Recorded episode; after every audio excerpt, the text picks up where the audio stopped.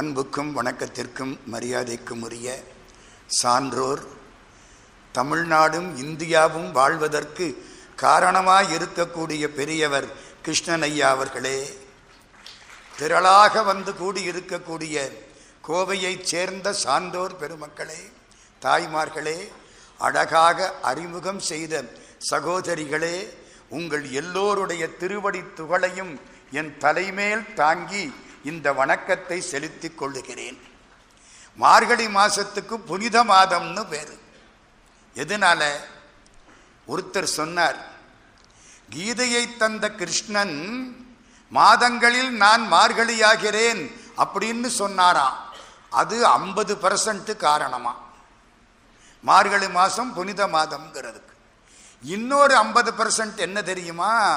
Krishna sweets Krishnan எப்போ வருவாரோ நடத்துறது மார்கழி மாதமா, அது இன்னொரு ஐம்பது பர்சன்டா.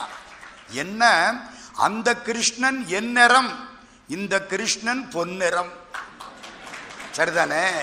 கிருஷ்ணன் கிருஷ்ணன் தானே. அந்த கிருஷ்ணன் என் நிறம், இந்த கிருஷ்ணன் பொன்னிறம். அந்த புண்ணியவானுக்கு என்னுடைய வணக்கங்கள், வாழ்த்துக்கள். குமரகுருபரர் சுவாமிகள் நிறைய சொல்லலாம். மகாத்மா காந்தி அடிகள் தென்னாப்பிரிக்காவுக்கு போனார். ஒரு நாள் அப்படி உட்கார்ந்து இருக்கிற பொழுது எதிர்த்தாப்பில் ஒரு ஆள் வந்தான். பாலசுந்தரம்னு அவனுக்கு பேரு. உடம்பெல்லாம் ரத்த காயம், ஒரு துண்டை கக்கத்தில் வச்சிருக்கான். நீ யாருப்பா? யாரு கேட்கிறா? வக்கீல், வழக்கறிஞர், பாரட்லா. அப்போ மகாத்மா பட்டமெல்லாம் கிடையாது. ஆயிரத்தி தொள்ளாயிரத்தி பத்தை ஒட்டிய காலகட்டம். நீ யாரு? பாலசுந்தரம். என்ன உடம்பெல்லாம் ரத்த காயம்? நான் தமிழ் கூலி, முதலாளிகிட்ட வேலை பார்க்கிறேன். வேலை பார்த்ததுக்கு இதுதான் எனக்கு கிடைக்கிற கூலி. இருபது மணி நேரம் வேலை பார்க்கிறேன், நாலு மணி நேரம் அடி வாங்குறேன். என்னப்பா? சரி, இந்த துண்டை தோல்ல போட்டா என்ன, ஏன் கக்கத்தில் வச்சிருக்க? நான் கூலி, துண்டை தோல்ல போடக்கூடாது, போட்டால் என்ன ஆகும்? அப்புறம் துண்டு போடுறதுக்கு தோல் இருக்காது. நாங்கள் தமிழ்நாட்டிலே இருந்து வந்தவர்கள். மயிலாடுதுறை முனிசாமி பிள்ளை குடும்பத்தார் நாங்கள்லாம் இங்கே இருக்கிறோம். கூலி வேலை பார்க்குறோம். முதலாளி அடிக்கிறார், தாங்க முடியலை. நாங்கள் கல்யாணம் பண்ணால் கூட செல்லாது. கழுத்தில் நாய்க்கு டோக்கன் போட்ட மாதிரி எங்களுக்கு லைசன்ஸ் போட்டிருக்காங்க. கண்ணீர் விட்டு அழுதான் பாலசுந்தரம். நான் என்ன செய்யணும்? என் வழக்கை நீங்கள் எடுத்துக்கொள்ள வேண்டும். முதலாளி மேல் வழக்கு, வெள்ளக்கார முதலாளி மேலே. சரின்னு காந்தி எடுத்துக்கிட்டார், ஜெயிச்சு கொடுத்து விட்டார். அத்தனை பேரும் காந்திக்கு பின்னால் வந்துட்டாங்க. எங்களை நீங்கள் தான் காப்பாற்றணும், பகவான் வந்த மாதிரி. ஒத்துழையாமை போர் முதலில் தென்னாப்பிரிக்காவில் தொடங்கிட்டு, ஜோஹானஸ்பர்க். எல்லாரையும் பிடிச்சி ஜெயிலில் போட்டாச்சு. காந்தியோட இன்னும் ரெண்டு பேரை ஜெயிலில் போட்டாங்க. ஒன்று பாலசுந்தரம், இன்னும் ஒன்று ஒரு பதிமூணு வயசு பொண்ணு. உங்களுக்கு எல்லாம் தெரியும், தில்லையாடி வள்ளியம்மைன்னு அவளுக்கு பேர். பதிமூணு வயசு, மலர்ந்தும் மலராத வயசு. சிறையில் போட்டாச்சு. அந்த காலம் சிறை ரொம்ப கொடுமையானது. இந்த காலம் சிறைக்கு போயிட்டு வந்தால் பத்து கிலோ கூடிடுது. எல்லோரும் தேசபக்தர். இந்த நாளில் எத்தனையோ சிறைவாசம் இனிதாய் காண்பார். நாமக்கல்லார் பாடுறாரு, சிறைவாசம் இனிமையா இருக்குமா இன்னைக்கு? சொல்லாலும் எழுத்தாலும் விளக்க ஒண்ணாம் துன்பமெல்லாம் சிறைவாசம் அந்த காலம். அந்த பொண்ணுக்கு உடம்பு சரியில்லை, சாக போறா. பதிமூணு வயசு முடிஞ்சிருச்சு. வெளியில விட்டாங்க, நடக்க முடியல. பாலசுந்தரமும் மகாத்மா காந்தியும் ஒரு துப்பட்டியில வச்சு அவளை சுருட்டி தோல்ல தூக்கிட்டு வந்துட்டாங்க. காந்தியுடைய ஆசிரமம் படுக்க வச்சாச்சு. அந்த பொண்ணு மலங்க மலங்க பார்க்குது, பேசுது. உடம்புல வேற சக்தி கிடையாது. காந்தி கேட்கிறார், ஏம்மா உனக்கு வருத்தமா? அநியாயமா இப்படி பதினாலு வயசு கூட வரல இறக்க போறிய, உனக்கு வருத்தமா? இது எப்போ? ஆயிரத்தி தொள்ளாயிரத்தி பதினாலுல. ஆமாம் பாபுஜி, எனக்கு வருத்தம். என்ன வருத்தம்? இந்த வயசில் அநியாயமாக இறந்து போக போகிறோமேன்னு வருத்தமா? இல்லை. அப்போ என்ன வருத்தம்? கடவுள் எனக்கு ரெண்டு கைகளை கொடுத்தார், ரெண்டு கால்களை கொடுத்தார், ரெண்டு கண்களை கொடுத்தார், ரெண்டு உயிரை கொடுக்காமல் விட்டு விட்டாரே, அதுதான் வருத்தம். என்னம்மா சொல்ற?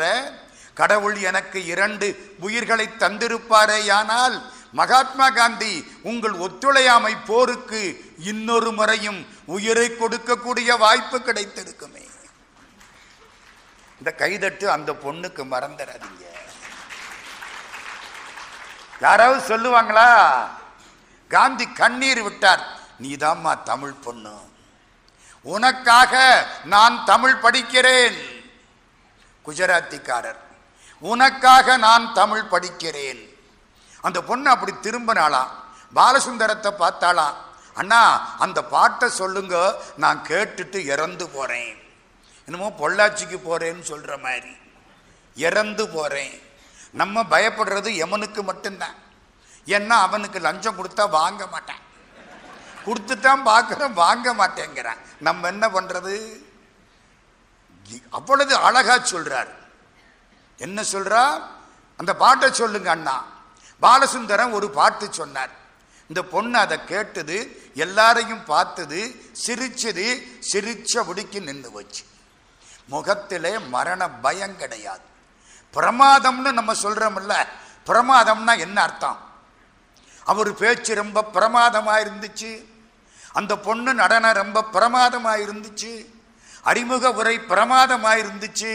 சொல்கிறோமா இல்லையா? சொல்லப்படாது. பிரமாதம்னா பெரிய துக்கம்னு அர்த்தம். மரண பிரமாதம் நமக்கில்லையாம்.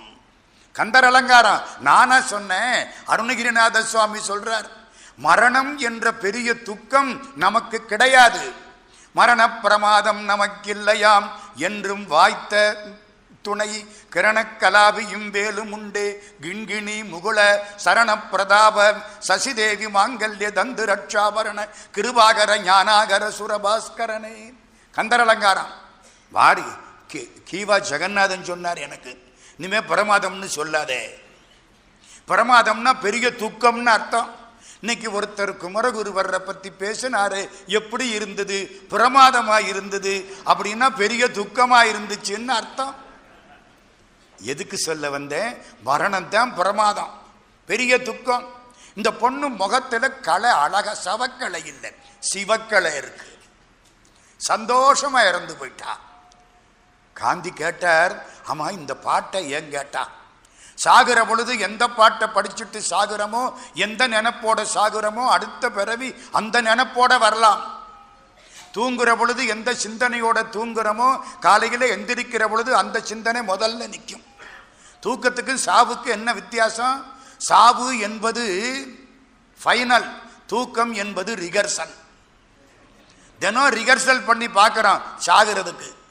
ஆமாம், உறங்கலும் விழித்தலும் போன்ற உண்மையின் உறங்குவது போலும் சாக்காடு, உறங்கி விழிப்பது போலும் பிறப்பு, திருவள்ளுவர். இந்த பொண்ணு என்ன கேட்குது? இன்னைக்கு இந்த பிறவியில் இப்போ இந்த பாட்டை கேட்டால் அடுத்த பிறவி இந்த நினைப்போடு எந்திரிக்கலாம். அப்படியா? அது என்ன பாட்டு? அந்த பாட்டை எனக்கு ஒரு தரம் சொல்ல. காந்தி, முத்தி நெறி அறியாத மூர்கரொடு முயல் வேனை பக்தி நெறி அறிவித்து படவினைகள் பாரும் வண்ணம் சித்தமலம் அறிவித்து சிவமாக்கி எனையாண்ட அத்தனெனக்கருளியவாறு ஆர் பெறுவார் அச்சோவே. இந்த பாட்டு எங்கே இருக்கு? திருவாசகத்தில் இருக்கு. திருவாசகத்தில் எங்கே இருக்கு? ஐம்பத்தோராம் தலைப்பு, அச்சோ பதிகம், முதல் பாட்டு. இது ஆங்கிலத்தில் எழுதி கொடு, டிரான்ஸ்லிட்டரேஷன். அப்படியே முத்தினா எம்யூடிஹெச்ஐ, நெறினா என்இஆர்ஐ. நம்ம பையன் இப்போ அனுப்புகிறான் பாருங்க, நான்னா என்ஏஎன், உனக்குன்னா யூஎன்ஏ கேகேயூ. அது மாதிரி எழுதி கொடுக்க காந்தி வாங்கி வச்சு படிச்சுட்டு, என்னுடைய பிரார்த்தனையில் இது நிறைவு பாடல் திருவாசகம் நாராம். அதுக்கும் குமரகுருபர சுவாமிக்கும் என்ன சார் சம்பந்தம்? மகாத்மா காந்தி சொன்னபடி தமிழ் படித்தார். நம்ம தான் சத்தியம் பண்ணால் கொஞ்சம் அட்ஜஸ்ட் பண்ணிக்குவோம், அவர் பண்ண மாட்டார். தமிழ் படித்தார்.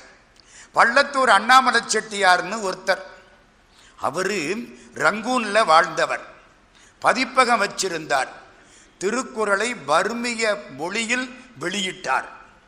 அந்த காலத்தில் ஆயிரத்தி தொள்ளாயிரத்தி பதினெட்டு இருபதை ஒட்டி அவர் காந்தி இங்கே வந்த உடனே பாரதா ஆசிரமத்தில் போய் கொஞ்ச காலம் இருந்தார். பாரதா ஆசிரமத்திலேருந்து வெளியில் வர்ற பொழுது காந்திகிட்ட ஒரு நோட்டை நீட்டினார். காந்தி என்னன்னு கேட்டார். ஆட்டோகிராஃப் கையெழுத்து போட்டு கொடுங்க. காந்தி இப்படி பார்த்தார். அஞ்சு ரூபா கொடு கையெழுத்து போட்டு தரேன். எதுக்கு அஞ்சு ரூபா? ஹரிஜன் வெல்ஃபேர் ஃபண்டு, ஹரிஜன நல நிதி, அதில் போடு அஞ்சு ரூபா கையெழுத்து. செட்டியார் என்ன கேட்டார் தெரியுமா? தமிழில் கையெழுத்து போடணும்னார். அப்படின்னா ஆறு ரூபா கொடு. அவர் பனியா செட்டியார், இவர் நாட்டுக்கோட்டை செட்டியார், ரெண்டும் விடா கண்டனும் கொடா கண்டனும். அப்போ ஆறு ரூபா கொடு. இவர் என்ன பண்ணார் தெரியுமா? ஆறு ரூபா தர்றேன், ஒரு பொன்மொழி எழுதி கையெழுத்து போடுங்கன்னார். காந்தி பார்த்தார். அப்போ ஏழு ரூபா கொடுன்னு கேட்கலை. நல்ல வேளையா கேட்கலை. ஆறு ரூபாய டப்பாவில் போட காந்தி ஒரு பொன்மொழி எழுதி கையெழுத்து போட்டார். அது என்ன பொன்மொழி தெரியுமா? நீரில் எழுத்தாகும் யாக்கை மோக்க காந்தி. அந்த கையெழுத்து கல்கியில் வந்துச்சு. நான் கட் பண்ணி வச்சுக்கிட்டேன் ரொம்ப நாளைக்கு முன்னால. அந்த காலத்தில் தினசரி பத்திரிகைகள் செய்தித்தாள்கள்லாம் நல்ல செய்திகள் அதிகமாக வரும். கல்கியில் அப்படி நிறைய வந்த காலம், பொன்னியின் செல்வனுக்கு பைத்தியமாக நாங்கள்லாம் படித்த காலம் உண்டு. சரி, நீரில் எழுத்தாகும் யாக்கை மோக்க காந்தி. எனக்கு இது யாரு பாடின பாட்டு? பார்த்தா வெண்பா மாதிரி தெரியுது. நீரில் எழுத்தாகும் யாக்கை, மரபின் மைந்தன் ஐயா சரிதானா? நீரில் எழுத்தாகும் யாக்கை, வெண்பா இலக்கணப்படி கரெக்டாக வருது. இது எங்கே திருவள்ளுவர் பாடலை தெரியுது. யார் பாடியிருப்பா? பிரட்டி பார்த்தா பாட்டு பூரா எனக்கு கிடைச்சது. நீரில் குமிழி இளமை, இளமை என்பது தண்ணீரில் குமிழி மாதிரி போயிடும். நான் கூடத்தான் ஒரு காலத்தில் நல்லா இருந்தேன், வயசாகி போச்சுல்ல. நீரில் குமிழி இளமை, நிறை செல்வம் நீரில் சுருட்டும் நெடுந்திரைகள். இந்த பணம் இருக்க தண்ணியில் அலையடித்த மாதிரி ஓடி போயிடும். அதனால தான் மகாலட்சுமிக்கு அலைமகள்னு பேர். இன்னைக்கு இங்கே இருப்பா, நாளைக்கு அங்கே இருப்பா, நாளானைக்கு அங்கே இருப்பா. பெட்டிக்கு பெட்டி பெயரும் பெருமாட்டி, வட்டிக்கு வட்டி வளரும் திருவாட்டி. பணம் விடுது சொல்றது இப்படி அலைமகள்னு பேர். சரிதானா? எதுக்கு சொல்ல வந்தேன்? என்ன கேட்டார்?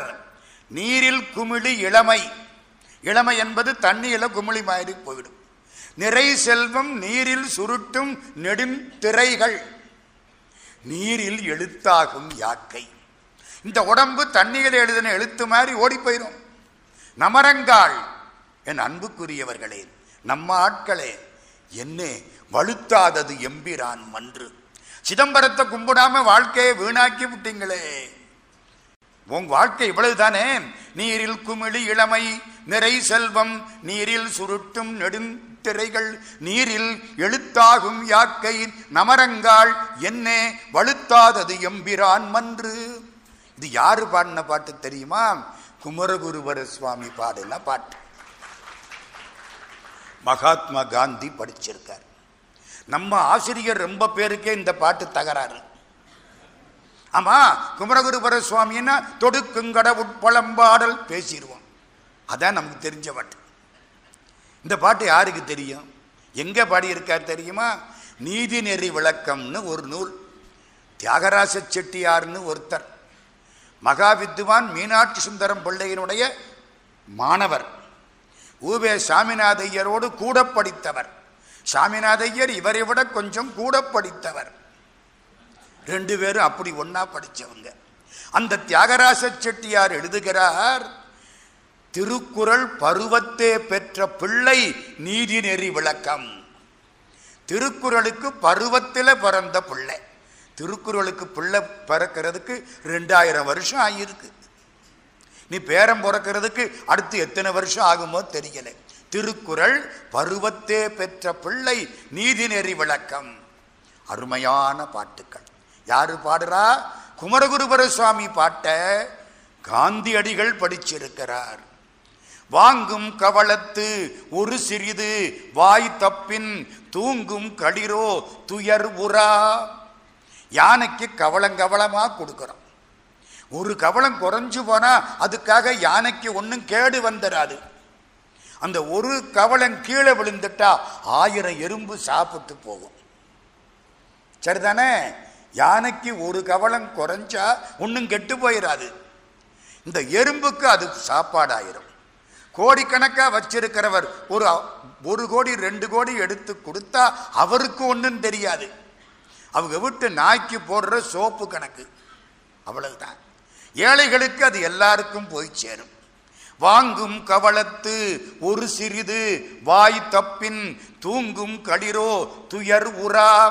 ஆங்கது கொண்டு ஊரும் எறும்பு இங்கு ஒரு கோடி உய்யுமால். கோடி எறும்பு சாப்பிட்டு போயிடும். ஆறும் கிளையோட என்று. அப்ப என்ன செய்யணும்? கொடுக்கணும். யாரு சொல்றா? குமரகுருபர சுவாமி. தம்மின் மெலியாரை நோக்கி தமதுடைமை அம்மா பெரிதென்றகம் மகிழ்க.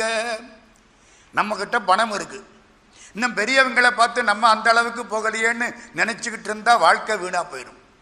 மெலியாரை பார்த்து ஐயோ அவனோட நம்ம தேவலையே அப்படின்னு நிம்மதி அடைவாயாக. இல்லைன்னா வாழ்க்கையில் நிம்மதியே இல்லாமல் போயிடும். யார் பாடுற பாட்டு? குமரகுருபர சுவாமிகள். இன்னொரு பாட்டு பாருங்க. அடுத்தவன் நம்மளை பாராட்ட வேணும்னு நினைக்கிறீங்களா? ஆமாம் சார். பிறரால் பெருஞ்சுட்டு வேண்டுவான் யாண்டும் தவறாமே நோற்பது ஒன்று உண்டு. உன்னை எல்லாரும் பாராட்டணுமா? ஆமாம் சார். புகழணுமா? ஆமாம் சார். பொன்னாட வேணுமா? கட்டாயமாக வேணும் சார். அப்படின்னா ஒன்று செய். என்ன? எல்லாருடைய தீமைகளையும் சொல்லாதே, பெருமைகளை வாயார சொல்லும். பிறர் பிறர் சீரெல்லாம் தூற்று. தூத்துறதுன்னா தெரியுமில்ல, சீர் பெருமையை சொல்லு, சிறுமை புறங்காத்து. சிறுமையை சொல்லாதே. யார் யாருக்கும் தாழ்ச்சி சொல்லல். யாராவது வந்து நீ யாருன்னு கேட்டா நான் அடிமை, நான் நாய். மாணிக்க வாசகர் சாமி திருவாசகத்தில் நாற்பது இடத்துக்கு மேலே நாய் நாய் நாய் நாயேனை தன்னடிகள் பாடுவித்த நாயகனை நாயிற்கடையாம் நாயேனை. அதான் எனக்கு ரொம்ப கஷ்டமாக இருக்கும். நாய் இல்லையா, நாயில கேடுகட்ட நாயான். எல்லா நாயும் சேர்ந்து ஒரு மகா நாடு போட்டுச்சான். ஒரு நாயை பார்த்து சீ நாயை போன்னு விரட்டி விட்டுச்சான்.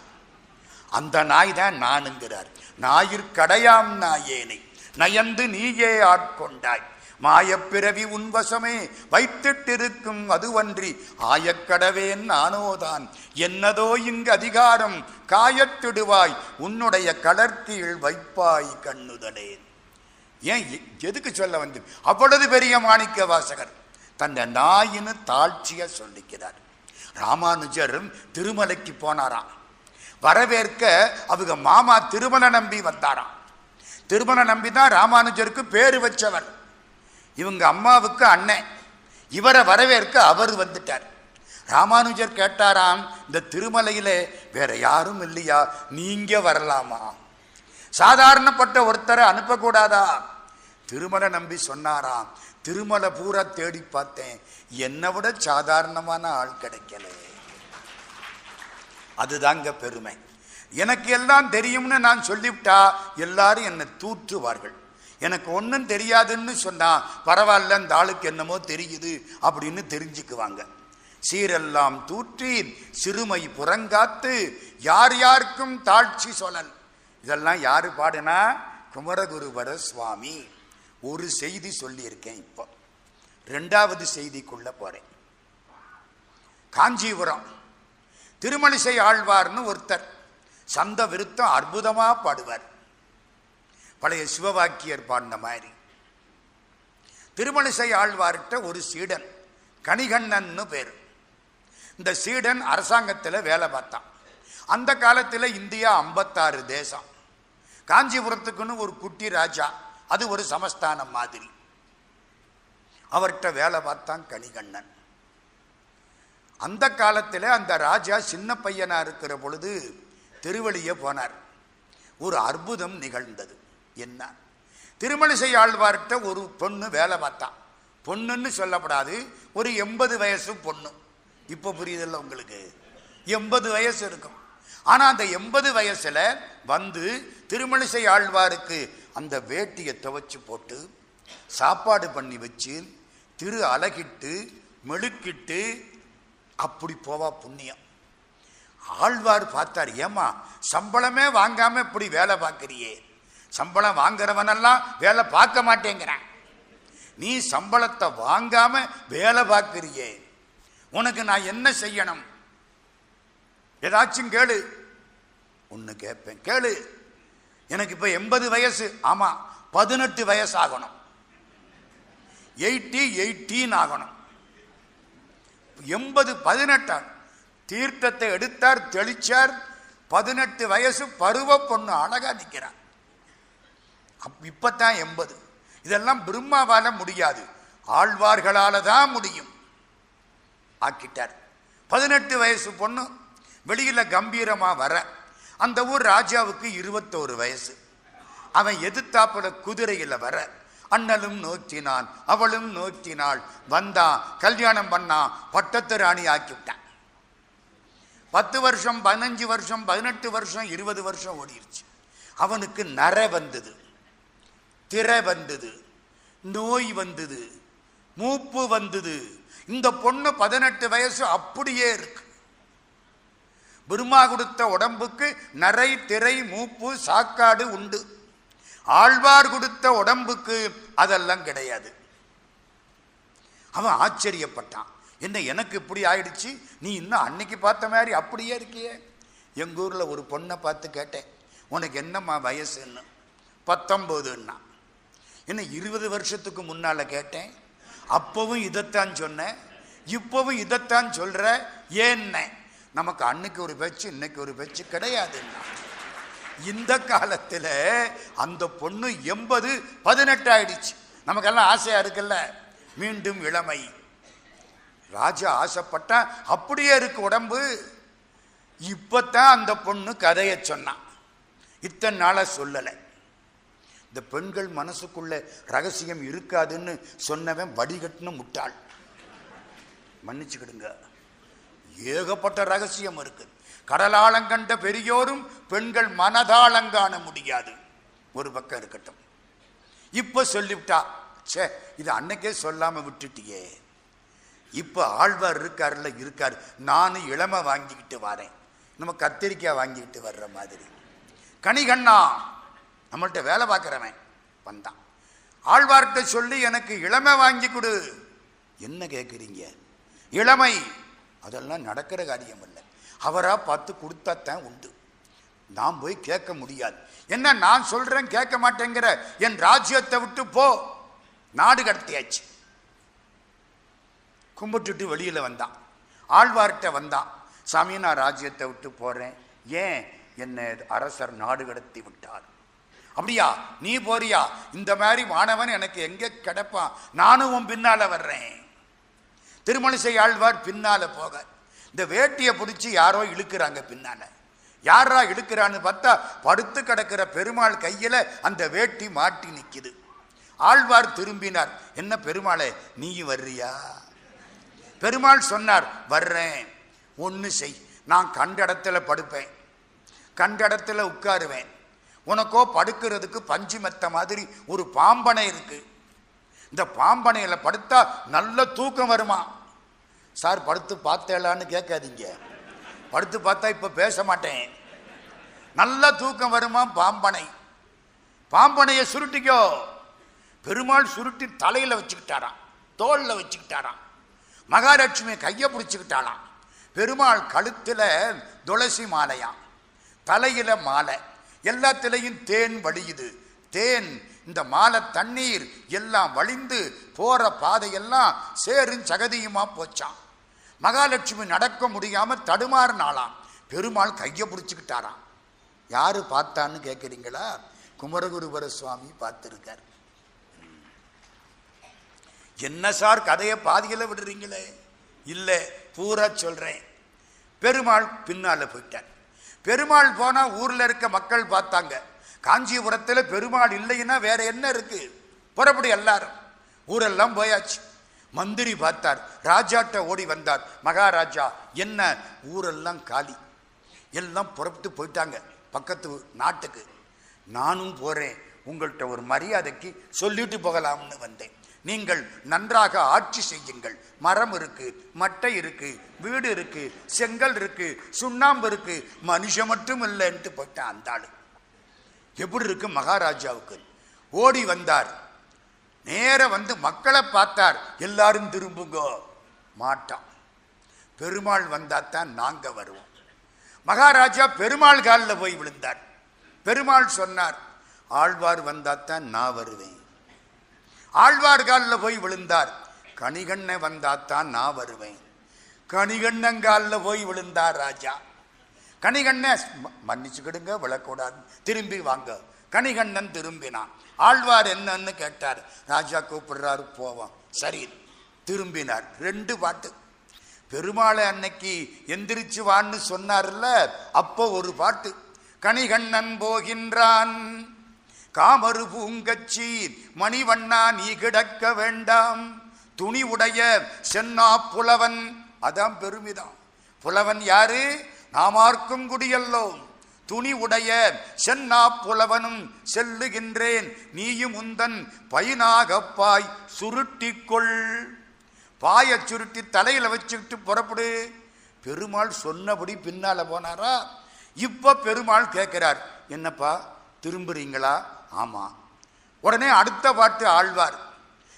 கணிகண்ணன் போக்கு ஒளிந்தான் காமரு பூங்கச்சி மணிவண்ணா நீ கிடக்க வேண்டும், துணி உடைய சென்னா புலவனும் போக்கொழிந்தேன், நீயும் உந்தன் பையனாகப்பாய் படுத்துக்கொள். அப்பவே சுருட்டிக்கொள், இப்போ படுத்துக்கொள், பாயை விரிச்சு படுத்துக்கோ, நம்ம பார்த்து போகலாம். இனிமே அந்த ஊருக்கு ஓர் இருக்கைன்னு பேர். பெருமாளுக்கு யதோத்காரின்னு பேர். யதோத்காரின்னா என்ன? சொன்ன வண்ணம் செய்த பெருமாள். இத குமரகுருபரர் சுவாமி மீனாட்சி அம்மை பிள்ளைத்தமிழ்ல பாடுறார். மதுரைக்கு நீங்க வந்திருப்பீங்க. மதுரைக்கு ரெண்டு கோயில் ரொம்ப விசேஷம். ஒன்று மீனாட்சி, இன்னும் ஒன்று கூடல் அழகப் பெருமாள். ஏன் தெரியுமா? நாலாயிரம் திவ்ய பிரபந்தத்தில் காலத்தால் முற்பட்டது இயற்பா. முதல் ஆழ்வார்கள் மூணு பேர் பாடின பாட்டு தான் ஆரம்பம். அதுக்கப்புறம்தான் மற்ற ஆழ்வார்கள் எல்லாம். அது நூறு நூறு நூறு முந்நூறு பாட்டு. அதுக்கப்புறம்தான் மற்ற பாட்டெல்லாம். அப்போ முதல்ல அந்த பாட்டைத்தானே வைக்கணும், கால வரிசையில் வைக்கலை. நாலாயிரம் திவ்ய பிரபந்தம் பாடுறவங்க முதல்ல எதை வச்சாங்க தெரியுமா?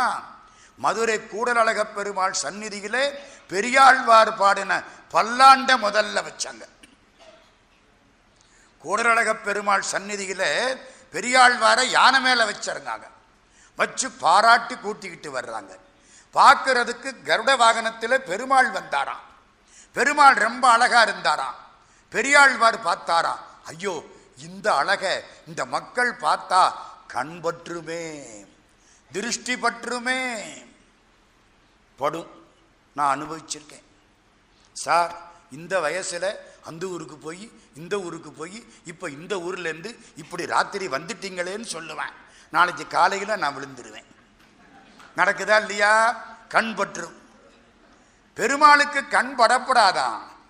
பல்லாண்டு பல்லாண்டு பல்லாயிரத்தாண்டு பல கோடி நூறாயிரம் மல்லாண்ட திண்டோள் மணிவண்ணா உன் சேவடி செவ்வி திருக்காப்பு. உலகத்தை காப்பாத்துறவனுக்கு இவரு காப்பு. எப்படி இருக்கு? அடியோ மோடும் நின்னோடும் பிரிவின்றி ஆயிரம் பல்லாண்டு வடிவாய் நின் பல மார்பினில் வாழ்கின்ற மங்கையும் பல்லாண்டு வடிவார் சோதிவலத்துறையும் சுடராடியும் பல்லாண்டு படைபோர்வுக்கு முழங்கும் அப்பாஞ்ச சன்னியமும் பல்லாண்டே. பல்லாண்டு பாடின இடம் மதுரை கூடலழக பெருமாள் சந்நிதி. கூடலழக பெருமாள் தேர்ல வர்றார். இந்த தமிழ் படிச்ச நாலாயிரம் திவ்ய பிரபந்தம் சொல்றவங்களை முன்னால விட்டுட்டாங்க. அவங்க அந்த கடைசியில போறாங்க. பெருமாள் இங்க போறார். இந்த வேதம் சொல்ற ஆட்கள் பெருமாளுக்கு பின்னால விடாம வர்றாங்க. பார்த்தார் குமரகுருபர சுவாமி. பெருமாள் தமிழுக்கு பின்னால தமிழ் போயிடுச்சேன்னு ஓடிக்கிட்டு இருக்காரு. வேதங்கள் பெருமாள் போகப்படாதேன்னு பின்னாலேயே ஓடியாருதுன்னார். நான் தமிழில் சொன்னேன்னா பாட்டு கேளுங்க.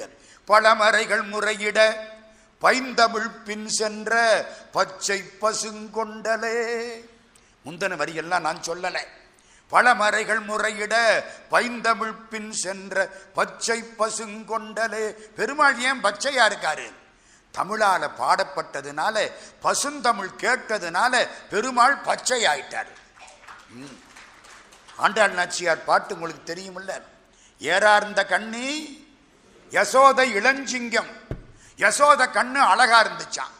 வியாக்கியானகர்த்தா பெரியவாச்சாம்பிள்ள சொன்னாரு, யசோத கண்ணு எப்படி அழகா இருந்துச்சு தெரியுமா? தன் பிள்ளையாகிற கண்ணனை மாறாதே பார்த்து கொண்டிருக்கையாலே பார்த்த கண்ணு அழகாயிற்றுன்னார்.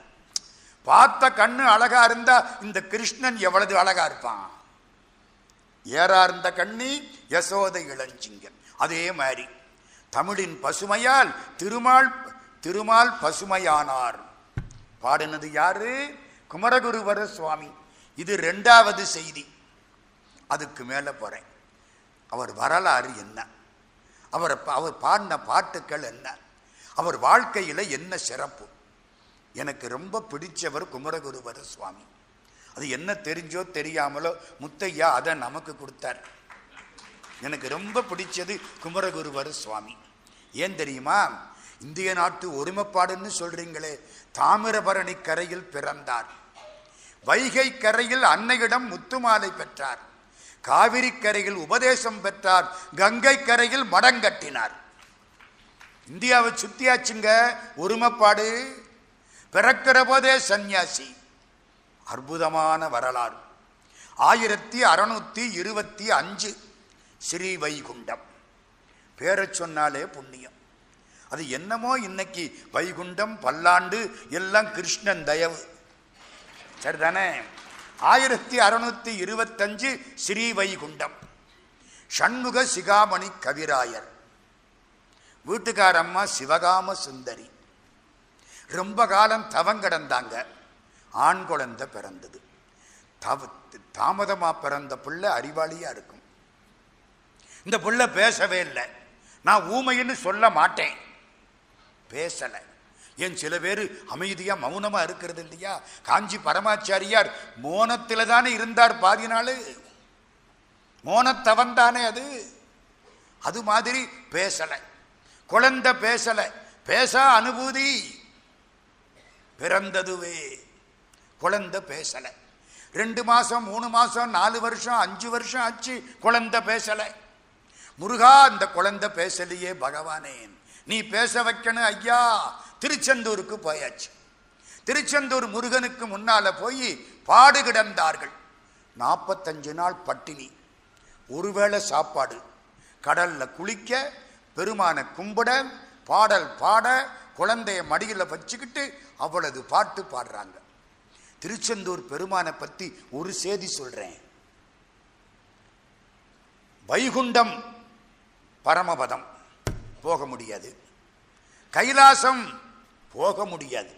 நான் கைலாசம் போயிட்டு வந்தேன்னு யாராவது சொன்னால் நம்ம காதில் பூச்சுத்தரான்னு அர்த்தம்.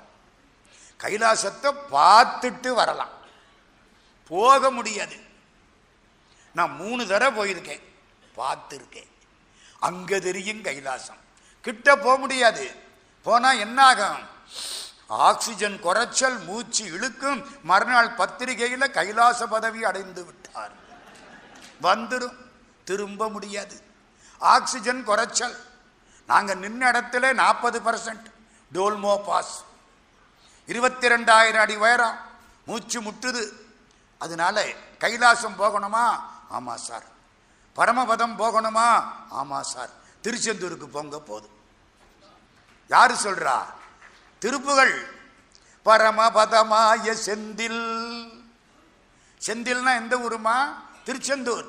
பரமபதமாய செந்தில் முருகனெனவே உகந்து பழனி மலை மேல் அமர்ந்த பெருமாளே, பகையசுரர் சேனை கொன்று அமரர் சிறை மீள வென்று, பழனி மலை மேல் அமர்ந்த பெருமாளே, பறவை மனை மீதில் அன்று ஒரு பொழுது தூது சென்ற பரமன் அருளால் வளர்ந்த குமரேசா.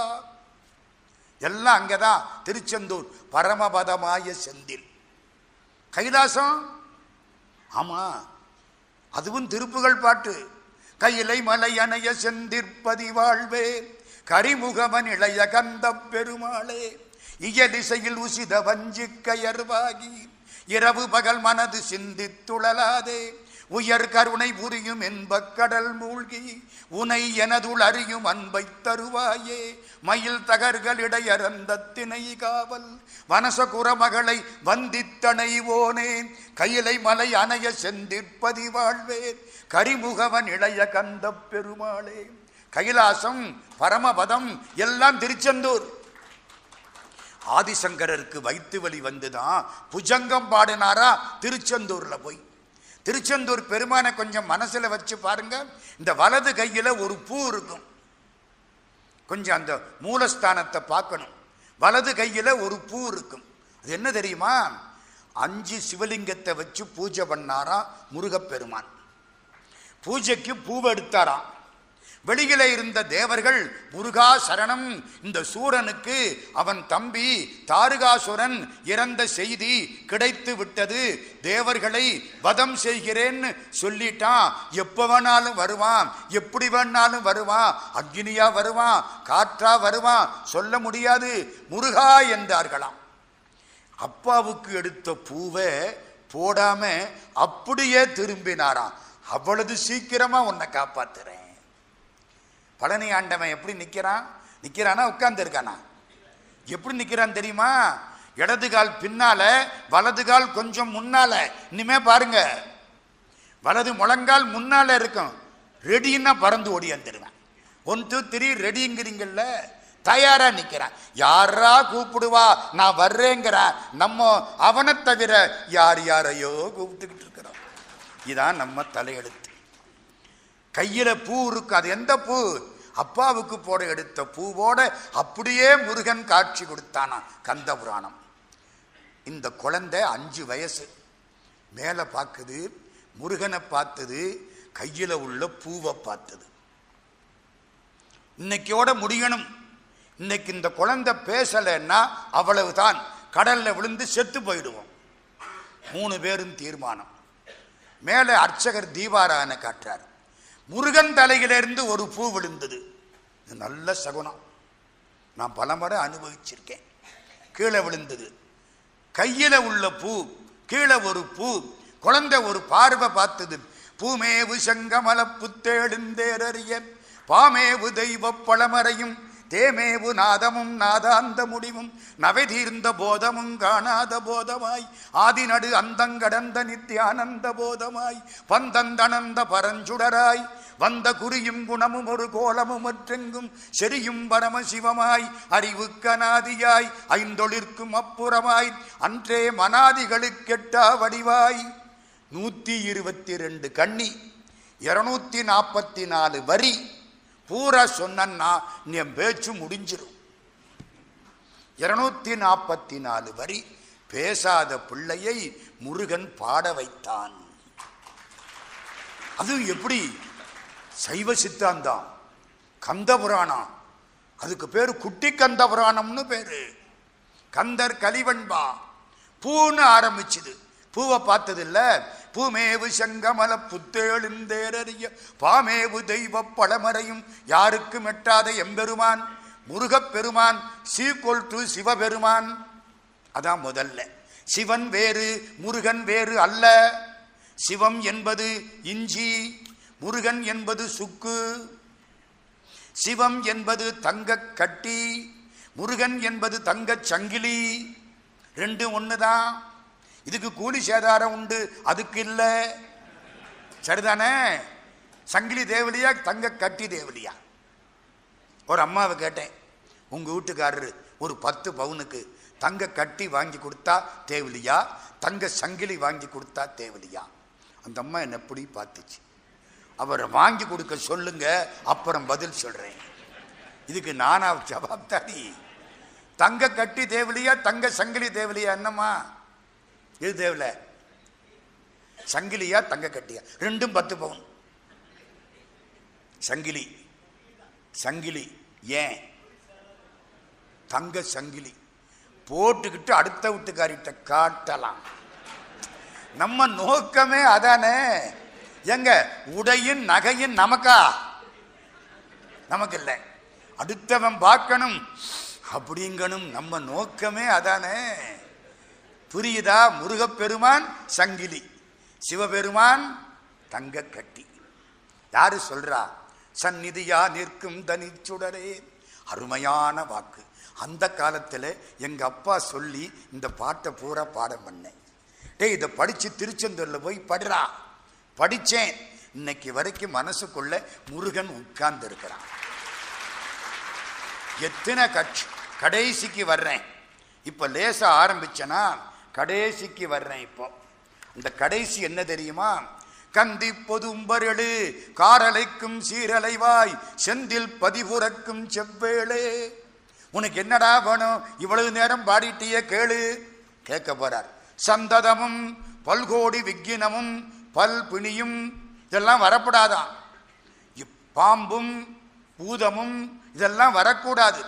எவ்விடம் வந்தெம்மை எதிர்ந்தாலும் அவ்விடத்தில் பச்சை மயில் வாகனமும் பன்னிரண்டு திண்டோளும் அச்சமகற்றும் அயில்வேலும் கச்சை திருவரையும் சீரடியும் செங்கையும் ஈராறு அருள் விழியும் மாமுகங்கள் ஆறும் விரிகிரணம் சிந்த புனைந்த திருமுடிகள் ஓராறும் எந்த திசையும் எதிர்தோன்ற வந்து இடுக்கன் எல்லாம் பொடிபடுத்தி எவ்வரமும் தந்து புகுந்து உல்லாசமாக உளத்திருந்து பல்விதமாம் ஆசு முதல் நாட்கவியும் அட்டாவதானமும் சீர்பேசுமியல் பல்காப்பிய தொகையும் ஓசை எழுத்து முதலாம் ஐந்து இலக்கணமும் தோய்ந்து பழுத்த தமிழ் புலமை பாலித்து ஒழுக்கமுடன் இம்மை பிறப்பில் இருவாதனை அகற்றி மும்மை பெருமலங்கள் மோசித்து தம்மை விடுத்து ஆயும் பழைய அடியாருடன் கூட்டி தோயும் பரபோகம் துய்ப்பித்து சேய கடியேற்கும் பூங்கமலம்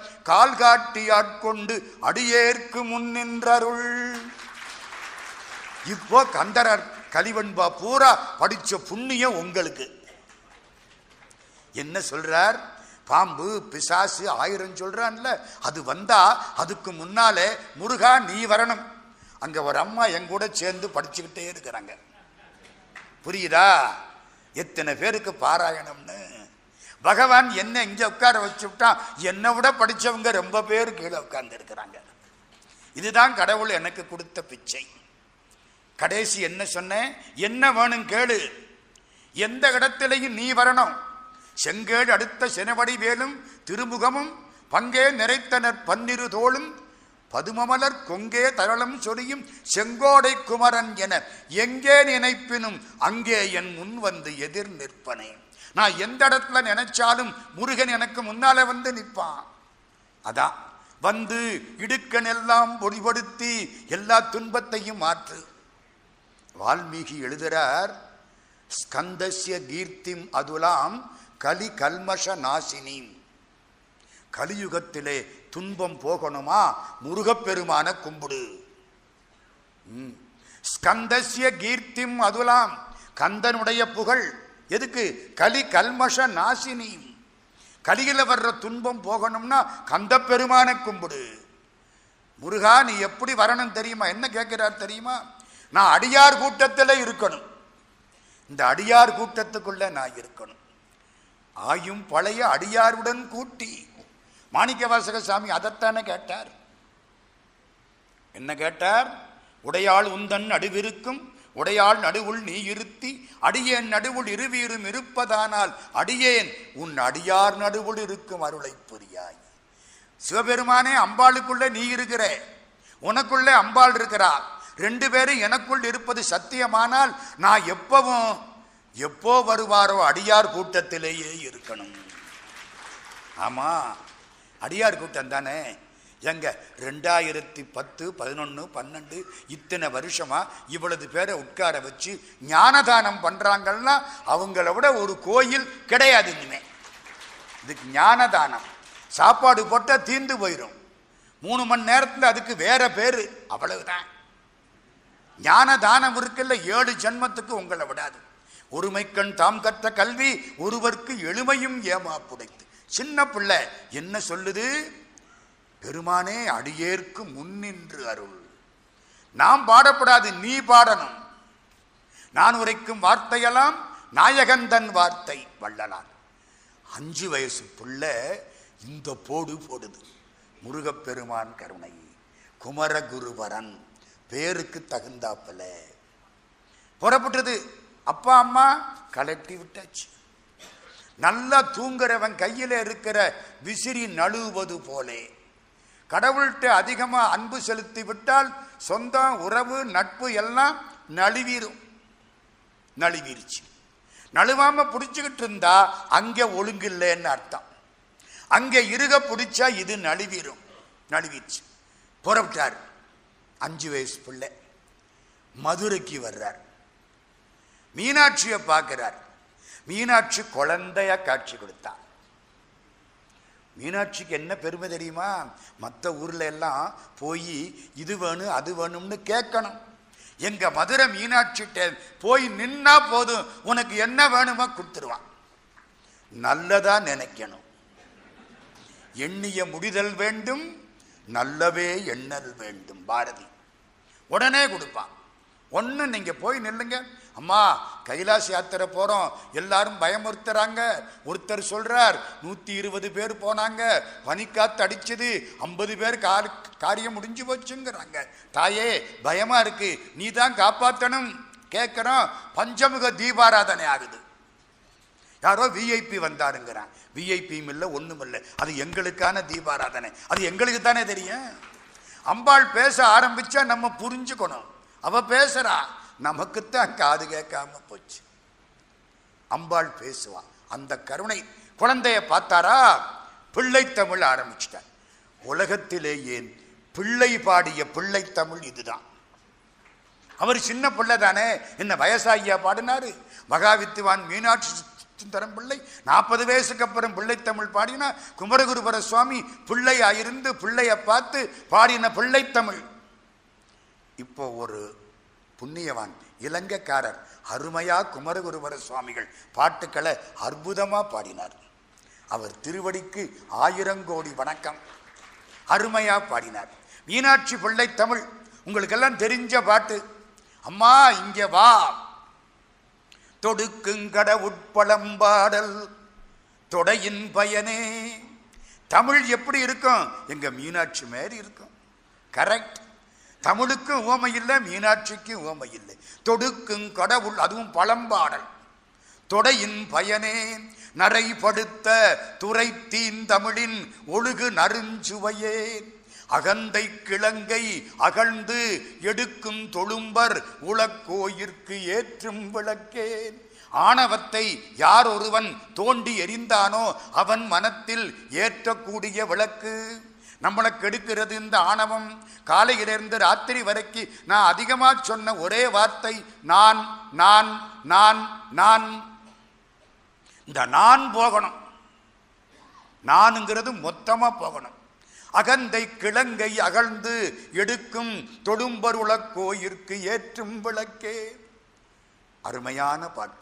தொடுக்குங்கடவுட்பழம்பாடல் தொடையின் பயனே நரைபடுத்த துறை தீந்தமிழின் ஒழுகு நறுஞ்சுவையே.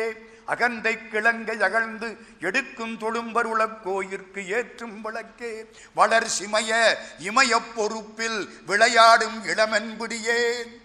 இமயமலையில் விளையாடுற பெண் யானை. இமய பொறுப்பில் விளையாடும் இளமென்பிடியே. எரிதரங்கம் உடுக்கும் புவனம் கடந்து நின்ற ஒருவன் திருவுள்ளத்து அழகு ஒழுக எழுதி பார்த்திருக்கும் உயிரோவியமே. இந்த மீனாட்சி எப்படி இருப்பான், இவளை மாதிரி ஒரு ஓவியம் எழுதணும் அப்படின்னு ஒரு ஆள் நினைச்சாராம். எழுதி எழுதி பார்க்கிறாராம், அவ மாதிரி இந்த ஓவியம் வரலையாம். யார் அந்த ஆளு? மிஸ்டர் சிவபெருமான். என்னங்க இதுக்கு மேல சொல்ல முடியுமா? ஒருவன் திருவுள்ளத்திலே எழுதி பார்த்தானா? திரு உள்ளத்து அழகு ஒழுக எழுதி பார்த்திருக்கும் உயிரோவியமேன் மதுகரம்பாய் மடுக்கும் குளர்காடேந்தும் இளவஞ்சி கொடியே வருகவே மலையத்துவசன் பெற்ற பெருவாழ்வே வருக வருகவே. எல்லாரும் இந்த பாட்டை பாடுவாங்க. இந்த பாட்டுக்கு ஒரு சிறப்பு உண்டு. தமிழுக்கு சிறப்பு லகரம், வேற எந்த மொழியிலையும் இது கிடையாது. கீயாப்பே விஸ்வநாதன் அந்த காலத்தில் சொன்னார், தமிழில் பதினோராயிரத்தி தொள்ளாயிரத்தி தொண்ணூத்தோரு வகை பண்கள் இருக்கின்றன, தமிழில் கருவிகள் இருக்கின்றன, தோல் கருவி, துளைக்கருவி, நரம்பு கருவி இன்னும் மூணு. தோல் கருவிக்கு முழவுன்னு பேர், துளைக்கருவிக்கு குழல்னு பேர், நரம்பு கருவிக்கு யாழ்னு பேர். இது மூணும் தமிழ் கருவியான்னு கேட்டாங்க. விஸ்வநாதன் சொன்னார், குழல் யாழ் முழவு தமிழுக்கே உரிய சிறப்பெழுத்து லகரம் மூணுலையும் வருது, அதனாலே இது தமிழ் கருவின்னார் ஆயிரத்தி தொள்ளாயிரத்தி நாற்பத்தி ரெண்டு. சரிதானா? இப்ப சொன்னீங்கள்ல தொடுக்குங்கடவுள், எண்ணி பாருங்க, பன்னெண்டு இடத்துல சிறப்பு லகரம், பன்னெண்டு இடம், திருமுறை பன்னெண்டு. சரிதானே? காலையில் பகல் நேரம் பன்னெண்டு, ராத்திரி பன்னெண்டு, ராசி பன்னெண்டு, மாசம் பன்னெண்டு, திரும திருமந்திரத்திலே ஒரு வரிக்கு எழுத்து பன்னெண்டு. எண்ணி பாருங்க, வீட்டில் போய் இந்த ஆள் சொன்னாரேன்னு. தொடுக்குங் கடவுள் பழம்பாடல் தொடையின் பயனே நடைபடுத்த துரைத்தின் தமிழின் ஒழுகு சரியா நறுஞ்சுவையே அகந்தை கிழங்கை அகழ்ந்து எடுக்கும் தொழும்பர் உலக்கோயிற்கு ஏற்றும் விளக்கே வளர் சிமைய இமய பொறுப்பில் விளையாடும் இளமென்பிடியே எரிதரங்கம் உடுக்கும் புவனம் கடந்து நின்ற ஒருவன் திருவுள்ளத்தில் அழகு ஒழுக எழுதி பார்த்திருக்கும் உயிரோவியமே மதுகரம்பாய் மடுக்கும் குளர்காடேந்தும் இளவஞ்சி கொடியே வருகவே மலையத்து வசன் பெற்ற பெரு வாழ்வே வருகவே. சரியா பச்சா? பன்னெண்டு எழுத்துங்க, என்னமோ சர்க்கஸ் பண்ண மாதிரி. அற்புதமான வாக்கு. பிள்ளமையின் வல்லன்மை கொள்ளும் ஒரு பாண்டி பிராட்டி, என்ன வார்த்தை! தென்னற்கும் அம்பன் மலை மன்னர்க்கும் ஒரு செல்வி, பாண்டியனுக்கும் மகள் அம்பன் மலை மன்னன், இமைவானுக்கும் மகள். அவனி தளைந்திட மவுலி புனைந்தவள் ஆடுக செங்கீரை. தமிழ் கொஞ்சம் இவர்கிட்ட, தமிழோடு பிறந்து பட மதுரையில் வளர்ந்த கொடி சப்பாணி கொட்டி அருளேன். ஒரு வேடிக்கை என்ன தெரியுமா? மீனாட்சி போர்க்கோலத்தோட கைலாசத்துக்கு போனான், எல்லாரையும் ஜெயிச்சுட்டான்.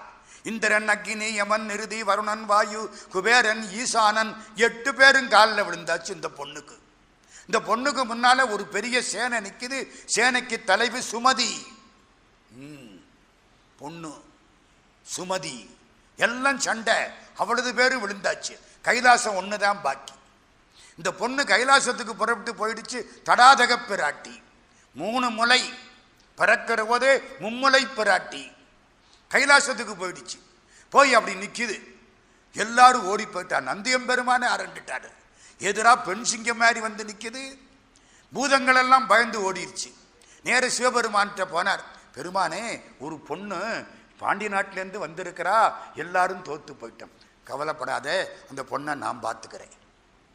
சிவபெருமான் அங்கேருந்து கம்பீரமாக வந்தாரா, இந்த பொண்ணை ஒரு பார்வை குளிர்ச்சியாக பார்த்தாரா, இந்த பொண்ணு நிமிந்து பார்த்துதா, இதுவரைக்கு சிங்கம்னு நினைச்சவ இப்போ பெண்ணுன்னு நினைச்சா, தலையை குனிஞ்சா, வெட்கப்பட்டாள், கால் பெருவரலால கோலம் போட்டாள், நடுவில் இருந்த முளை மறைந்தது. அந்த காலத்திலே குழந்தை பிறக்கிற பொழுது மூன்று மார்புகளோடு பிறந்தவள். பாண்டியராஜா கேட்டான், இதென்ன அசாதாரணமாக இருக்கேன், கவலைப்படாதே, இவளுக்கு உரியவன் வரும் பொழுது நடுவிலே இருக்கக்கூடிய தனம் மறைந்து விடும். மறைஞ்சிருச்சு. இந்த பொண்ணு வெட்கப்பட்டாளாம். பொண்ணு எப்போ ரொம்ப அழகா இருப்பா தெரியுமா? வெட்கப்படுற போது அழகா இருப்பான், கர்ப்பத்தில் இருக்க குழந்தை வயிற்றில் இருக்கிற போது அழகா இருப்பான். இதெல்லாம் அந்த காலத்தில் படிச்சிருக்கோம். இப்போ பயனே வைக்கப்படுறான். பொண்ணு கம்பீரமாக நிற்கிது, ஒன்றும் பேச முடியலை. இவன் தான் தலையை குனிஞ்சு கோலம் போட்டுக்கிட்டு இருக்கான். எங்கே போகுதோ தெரியலை. நம்ம என்னங்க, கால் பெருவரலால் கிளைத்து மின்னன நின்றாள் பரஞ்சோதி முனிவர், திருவிளையாடல் புராணம். சிவபெருமான் என்ன சொன்னார் தெரியுமா? நீ என்னைக்கு மதுரையை விட்டு புறப்பட்டியோ அப்பவே நான் உன் பின்னாலே வந்துக்கிட்டு இருக்கேன் நினச்சிங்க. சிவபெருமானே மனைவிக்கு பின்னால் தான் போயிருக்காரு. நான் ரொம்ப சொல்லப்படாது. எதுக்கு இதெல்லாம் சொல்ல வந்தேன் தெரியுமா? குமரகுருபரர் சுவாமி சொல்கிறார், கல்யாணத்துக்கு பொன் பார்க்குறதா இருந்தால் பொண்ணை அலங்காரம் பண்ணி பாட்டு பாட சொல்லுன்னு கேட்பாங்க. பொண்ணு பாட்டு பாடும். அப்புறம் என்ன சொல்லுவாங்க? பஜ்ஜி சாப்பிடுவாங்க, சொஜ்ஜி சாப்பிடுவாங்க, எல்லாம் சாப்பிட்டு நாங்கள் பதில் எழுதுறன்ட்டு போயிடுவாங்க போயிடுவாங்க பத்து பேர் ஐம்பது பேர் வந்து பார்த்துட்டு பார்த்துட்டு போய் பொண்ணு பார்த்த செலவுக்கு ரெண்டு பொண்ணுக்கு கல்யாணம் பண்ணிவிடலாம். அப்படித்தானே? இந்த பொண்ணு எப்படி வந்து நிற்கிறா? போர்க்கோலத்தில் நிற்கிறா. அழகா சொன்னார் குமரகுருபர சுவாமி, போர்க்கோலமே திருமணக்கோலமான பெண். அவளுக்கு திருமணக்கோலம் அதான்யா. போர்க்கோலமே திருமணக்கோலமான பெண் பொன்னு சலாடி அருளேன் பொழுகுனை சொக்கர் திரு அழகினு கொத்த கொடி. சொக்கன்னா அழகன், சொக்கின்னா அழகி, ரெண்டும் ஜோடி. அப்படி பொழுகுனை சொக்கர் திரு அழகினு கொத்த கொடி பொன்னூசலாடி அருளே பிள்ளமையின் வள்ளன்மை கொள்ளுமறு பாண்டி பிராட்டி. இப்படி பாடுனா அந்த மீனாட்சி கேட்பாளா மாட்டாளா? மூன்று மார்புன்னு சொன்னல, அதை சொல்றாரு. ஏன் சார் சாதாரண பெண்கள் மாதிரி ரெண்டு மார்போட பிறக்கப்படாதா? ஏன் மூணு மார்பு? ஏன் தெரியுமா? இவள் மனிதர்களுக்கு உரியவள் அல்ல, ரெண்டு கண்ணுள்ள மனுஷனுக்கு உரியவள் அல்ல, மூன்று கண்ணுள்ளவனுக்கு உரியவள். அதனாலதான் மும்மலை பிராட்டி. நான் சொல்றேன்ல அர்த்தம், அந்த ஓதுவாரையா பாடினார், சந்தோஷமா இருந்துச்சு. காலத்தொடு கற்பனை கடந்த கருவூலத்து பழம்பாடல். பாட்டு பூரா சொல்லல, கடைசி வரைக்கும் ஓடுறேன். மூலத்தலத்து முளைத்த முழு முதலே முத்தந்தருகவே முக்கட் சுடற்கு விருந்திடும் மும்முலையாய் முத்தந்தருகவே. முக்கண்களை உடைய பெருமானுக்கு விருந்து தருவதற்காக மும்முலை பிராட்டியாக வந்தவளே. இதை கண்டுபிடிச்சு சொன்னவர் குமரகுருபர சுவாமி. மீனாட்சி அம்மை அங்கேருந்து குழந்தையா வந்துட்டா. திருமலநாயக்க மகாராஜா உட்கார்ந்துருக்கார். இதெல்லாம் ஆயிரத்தி அறுநூத்தி ஐம்பது அறுபது அதை ஒட்டிய காலகட்டம். இவர் பிறந்தது ஆயிரத்தி அறுநூத்தி இருபத்தஞ்சில். வந்து ராஜா மடியில் மீனாட்சி குழந்தையா உட்கார்ந்துட்டான். வருகை பருவம், அதுக்கு முன்னாலே முத்த பருவம். வருகை பருவம் வருகவே வருகவேன்னாலா பெருந்தே நிலைக்கும் நறுக்கூந்தல் பிடியே வருக. அப்பவே படிச்சாங்க. இந்த பாட்டு கேட்ட உடனே அம்பாள் வந்து மடியில் உட்கார்ந்துட்டான். மகாராஜா கழுத்தில் ஒரு பெரிய வைர மாலை போட்டிருந்தார். மகாராஜாவுடைய மாலையை அப்படியே எடுத்தான். வந்து இவர் கழுத்தில் முத்து மாலையை போட்டான். முத்தங்குடுன்னு கேட்டார்ல, இத்தனை பேருக்கு முன்னால் என்ன இருந்தாலும் ஒரு முத்தம் கொடுக்கறது அவ்வளவு நல்லா இருக்காது. முத்தும் முத்து மாலையும் ஒன்று தானே. முத்து மாலையை கொண்டாந்து குமரகுருபர சுவாமி கழுத்தில் போட்டுட்டு அம்பாள் மீனாட்சி மறைஞ்சிட்டான். சார் இதெல்லாம் நடக்குமா? சில பேர் கேட்பீங்கள்ல, இப்போ சொல்கிறேன். மதுரை மீனாட்சி கோயிலில் இப்போ இருக்கிற தக்கார் கருமுத்து தீக்கண்ணன் அவர்கள் ஒரு ரெண்டு மூணு வருஷத்துக்கு முன்னால் கும்பாபிஷேகம், மீனாட்சி கோயில் கும்பாபிஷேகம். அர்ச்சகர்கள் ஒரு தேதி வைத்தார்கள், அரங்காவலர்கள் ஒரு தேதி வைத்தார்கள். எந்த தேதியில் கும்பாபிஷேகம் சொல்ல முடியலை. சீட் எழுதி போடுவோம், ரெண்டு தேதியவும் மீனாட்சிக்கு முன்னால் போடுவோம், எடுப்போம். எந்த தேதி வருதோ அந்த தேதி திருக்குட நன்னீராட்டு. சரி, டிரஸ்டிகள் வந்தாச்சு, அர்ச்சகர்கள் வந்தாச்சு, மீனாட்சி சன்னிதானம் கொண்ட ரெண்டு சீட்டு இந்த தேதி அந்த தேதி போட்டாச்சு. திரும்புகிறார், இவ்வளவு உயர பொண்ணு வந்து நிற்கிது எதிர்த்தாப்புல. அம்மா இங்கே வா, இந்த சீட்டை எடு. ஒரு சீட்டை எடுத்தது. கருமுத்து கண்ணன் வாங்கி வாசித்து பார்க்கிறார். அறங்காவலர்கள் சொன்ன தேதி வந்திருக்கு. உன் பேர் என்னம்மா? மீனாட்சி. ஓடி போயிடுச்சு. ஏன் வேற பேர் சொல்லப்படாது? காமாட்சி, பர்வதவர்தனி, திரிபுர சுந்தரம், மீனாட்சி ஓடி போயிடுச்சு. கண்ணன் சொல்றார், மீனாட்சி இன்னைக்கு சத்தியமா இருக்கிறா. இதெல்லாம் எங்க அனுபவங்கள் எல்லையே கிடையாது. அதெல்லாம் பேச ஆரம்பிச்சா தனி அனுபவ பேச்சாக ஆகிவிடும். அவ பேசும் தெய்வம். மதுரை கலம்பகம் பாடுறாரு, மதுரை மீனாட்சி அம்மை குரம் பாடுறாரு, மதுரை மீனாட்சி அம்மை ரெட்டை மணிமாலை பாடுறாரு. என்ன வயசு? என் கணக்கு சரியா இருந்தா அதிகபட்சம் ஒரு பதினெட்டு இருபது வயசு இருக்கும். அதுக்கு மேலே இல்லை இந்த பிள்ளைக்கு. குமரகுருபரர் சுவாமிகள் புறப்பட்டார். தருமபுரம் மாசிலாமணி தேசிகர் அங்கே போயிட்டார். இவருக்கு குருநாதர் வேணும்னு ஆசை. யாரை குருநாதராக ஏற்றுக்கொள்வது? அசரீரி வாக்கு மூலம் ஆண்டவன் சொன்னான், யாருக்கு முன்னாலே உன் வாய் தடைப்படுமோ, மடை திறந்த வெள்ளம் போல் பேசக்கூடிய நீ எப்பொழுது பேச்சு வராமல் நிற்பாயோ, அந்த இடத்திலே யார் எதிர்த்தாற்போல் இருக்கிறாரோ அவர்தான் உனக்கு குருநாதர். போ.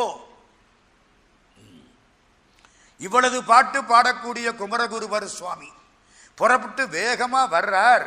மாசிலாமணி தேசிகர் தருமபுர ஆதீனம் மகா சன்னிதானம் அங்க வந்துட்டார். வந்து அவருக்கு முன்னால உட்கார்ந்து விட்டார். காலில் விழுந்தார், கும்பிட்டார். ஏதாச்சும் ஒரு பாட்டு சொல்லு. ஐந்து பேரறிவும் கண்களே கொள்ள. சுந்தரமூர்த்தி சுவாமிகள் நடராஜாவை பார்த்தாராம். மெய், வாய், கண், மூக்கு, செவியில நாலு அடவட்டு போய் அவளதையும் கண் வாங்கிக்கிச்சான். நடராஜாவை பார்க்கறதுக்கு கோடிக்கண்ணில் வேணும்.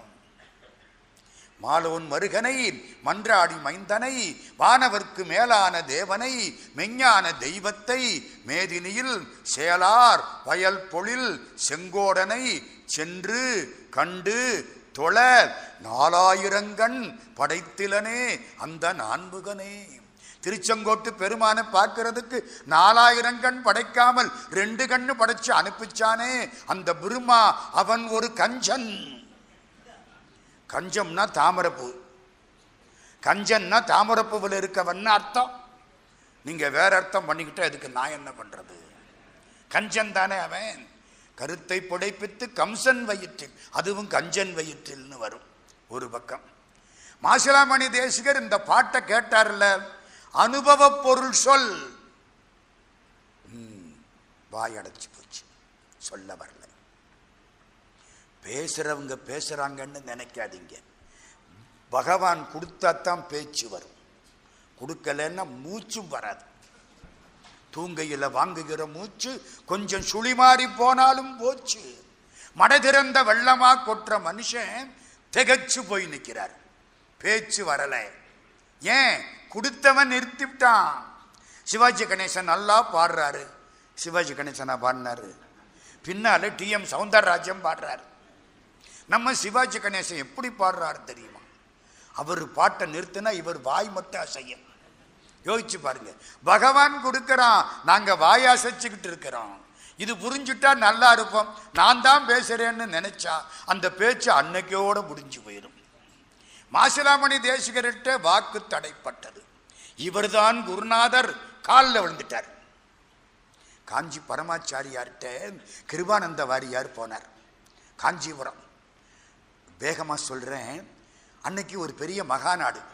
பரமாச்சாரியார் நூறாண்டு வாழ்ந்த புண்ணியவான் சந்திரசேகரேந்திர சரஸ்வதி சுவாமிகள். இன்னைக்கு நீங்கள் பேசணும்ட்டார். வாரியார், நான் என்ன பேசணும் அது அங்கே தான் சொல்லுவேன்ட்டார் பரமாச்சாரியார். மேடை போட்டாச்சு, பெருங்கூட்டம் உட்கார்ந்துருக்கு. பரமாச்சாரியார் தலைமை, வாரியார் பேசுறார். அதை கேட்டவங்க எவ்வளவு புண்ணியம் பண்ணியிருப்பாங்க. இது ஞானப்பழம், அது மோனத்தவம். வாரியார் ஞானப்பழம், பெரியவர் மோனத்தவம், ரெண்டும் பக்கத்தில். இப்பொழுது கிருபானந்த வாரியார் சுவாமிகள் அவருடைய அனுபவங்களை பேசுவாருட்டார். மகாபாரதம் பேச சொன்னா ஒரு மாசம் பேசுவார். ராமாயணம் பேச சொன்னா ஒரு வருஷம் பேசுவார். திருப்புகள் பாட சொன்னா பத்து வருஷத்துக்கு பாடுவார். அனுபவம்னு சொன்னா அனுபவிச்சவன் தான் ஐயா பேச முடியும். கடவுளை வாயோட வச்சவன் பேச முடியாதே. நான் என்னத்தை பேசுறது? வயலூர் கோயிலுக்கு நீங்க போன பொழுது ஐம்பது பைசா கொடுத்து வயலூர் ஆண்டவனுக்கு வெள்ளிக்கவசம் சாத்துபடி பண்ணி அதுக்காக பின்னாலே வயலூர் திருப்பணி பண்ண சொல்லி அந்த பெருமான் உங்கள்கிட்ட சொன்னானே அதை சொல்லுங்க. இவர் காஞ்சி பரமாச்சாரியார் ஏகாம்பரேஸ்வர் கோயிலுக்கு திருப்பணி செய்கிற பொழுது அந்த பர்மாஷல் ஏஜென்ட் ஒரு ஐயங்கார் வந்து கும்பிட்டு கும்பிட்ட பொழுது அந்த அம்மாவுக்கு குழந்தை இல்லை, நீங்க ஆசீர்வாதம் பண்ணினீங்க, மேலே இருந்து ஒரு மாங்கனி விழுந்தது. எதில்? காஞ்சிபுரம் மரத்தில் இருந்து. அந்த சின்ன பிஞ்சு அந்த அம்மா அதை சாப்பிட்டாங்க. பின்னால குழந்தை பிறந்தது. குழந்தைக்கு வலது பக்கம் தோளுல மாம்பிஞ்சு மாதிரி ஒரு மச்சம் இருந்துச்சு, அதை பேசுங்க. இவருக்கு எப்படி இருக்கும்? என்னுடைய வாழ்க்கையில் நடந்த அனுபவத்தை பூரா இந்த ஆளு புட்டு புட்டு வைக்கிறாரு. நேரம் இல்லை. ஒரு நாளைக்கு பெரியவரை பற்றி பேசினா இப்படி ஆயிரம் செய்திகள் எங்கிட்ட இருக்கு. போதும். எதுக்கு சொல்ல வந்தேன்? பேச்சு நின்று போச்சு. அனுபவம் அனுபவ உரை முடியலை. குருநாதர் காலில் விழுந்துட்டார். குருநாதர் காலில் விழுந்து நான் காசி யாத்திரை போகணும், இப்போ வேண்டாம், அவ்வளோதான்.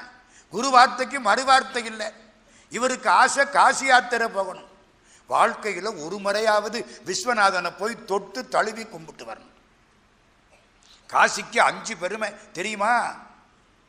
பிணம் நாராது எத்தனை நாள் வச்சிருந்தாலும், பூ மணக்காது, மதுரை மல்லிகைப்பூவே அப்படித்தான் இருக்கும், அங்கே கருடம் பறக்காது, பள்ளி சொல்லாது, மாடு முட்டாது, மனுஷன் முட்டுனா கூட மாடு முட்டாது. இன்னைக்கு நாளைக்கு நான் வருஷா வருஷம் போய் கும்பிடுறேன், பேட்டரியை சார்ஜ் போட்டுக்கிறேன் அங்கே தான். அப்படி அஞ்சு. போய் பார்க்கணும், காசிக்கு போகணும், இப்போ வேண்டாம் போ. எங்கே போகிறது? சிதம்பரம் போ. சிதம்பரம் போகாமல் இருப்பேனோ, என் ஜென்மத்தை வீணாக கழிப்பேனோ, சிதம்பரம் போ. சிதம்பரத்துக்கு போயிட்டார்.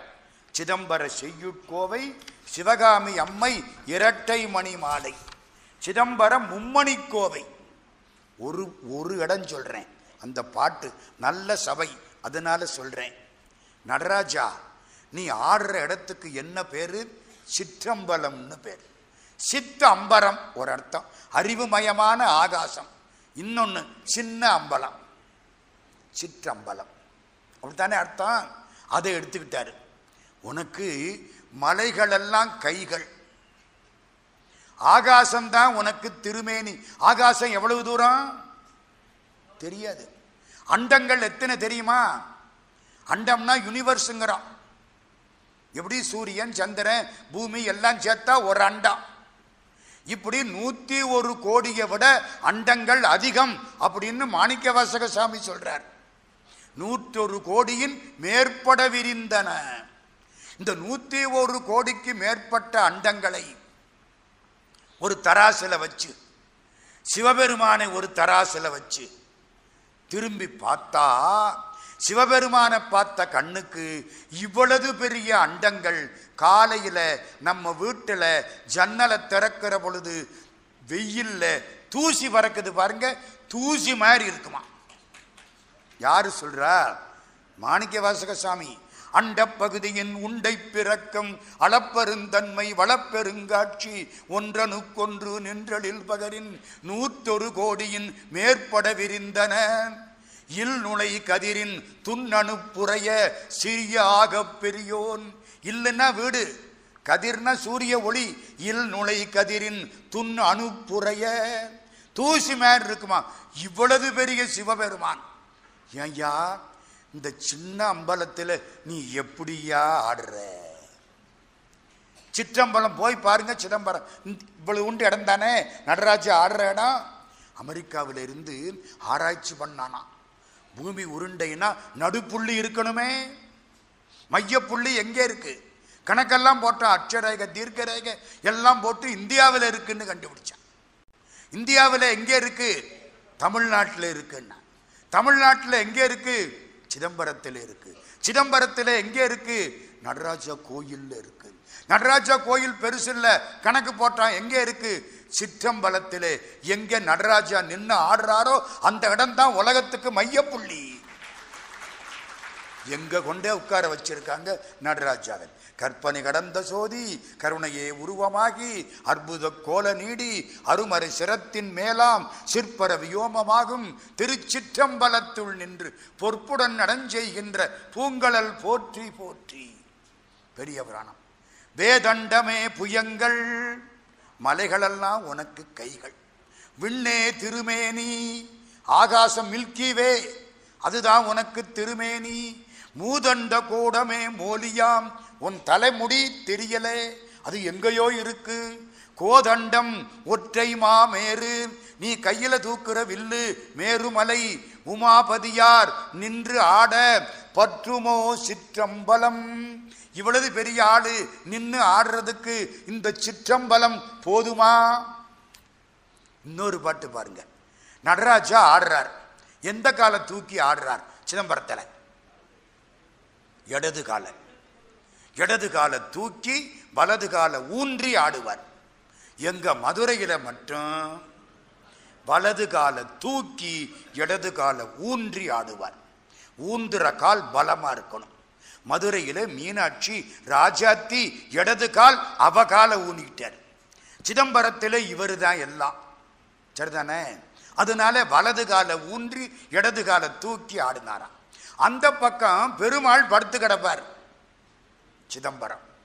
பெருமாள் அப்படி பார்த்தா தூக்கின வலது கால் தூக்கின இடது கால் தெரியுமா, கீழே இருக்கிற வலது கால் தெரியுமா? பெருமாள் பார்த்தா தூக்கின கால் தானே தெரியும். எந்த காலை தூக்குறாரு? இடது காலை. ஏன் வலது காலை தூக்கப்படாதா? குமரகுருபரர் சுவாமி கேட்கிறார். ஏன் தெரியுமில்ல, திருமால் ஒரு காலத்தில் சிவபெருமானுடைய திருவடியை பார்க்கணும்னு பன்றியாக மாறி தொலைச்சு பார்க்க முடியாமல் வந்துட்டார். இப்போ இவர் வலது காலை தூக்கி ஆடினால் அவர் பார்த்து விடுவார்.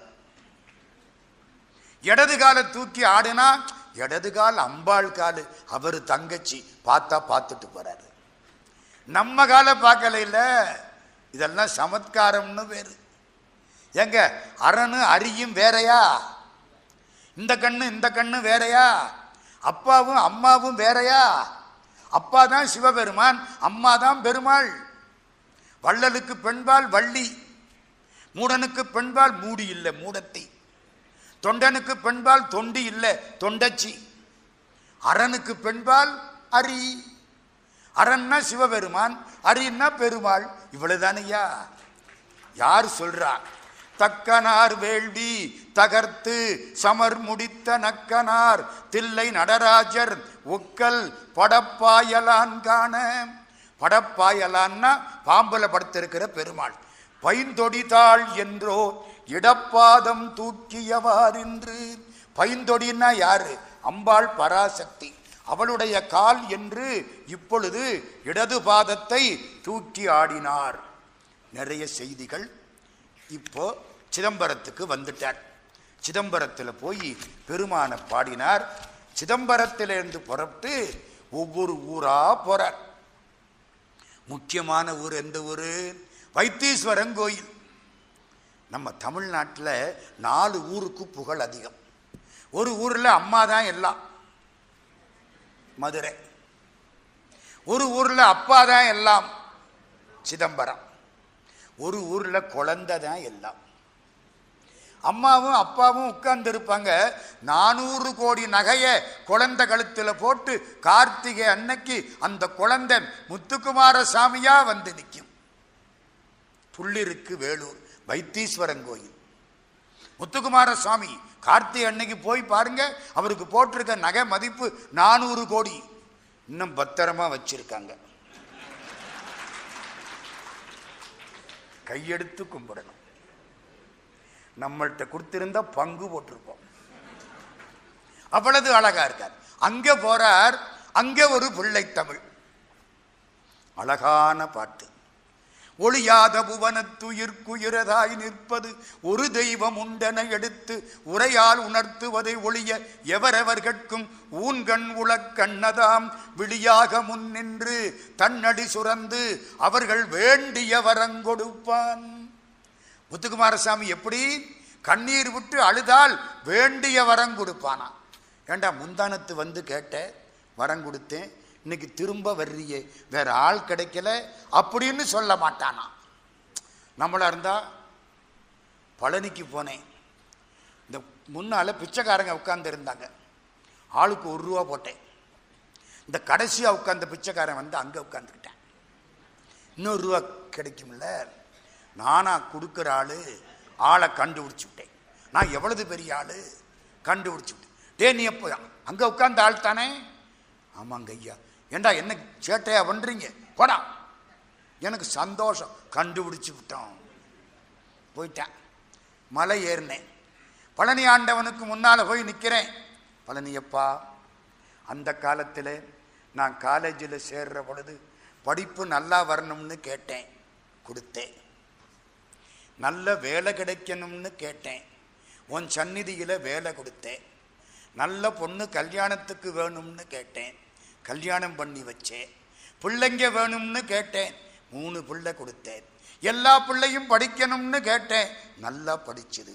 எல்லா பிள்ளைக்கும் கல்யாணம் ஆகணும்னு கேட்டேன், நல்லா நடந்தது.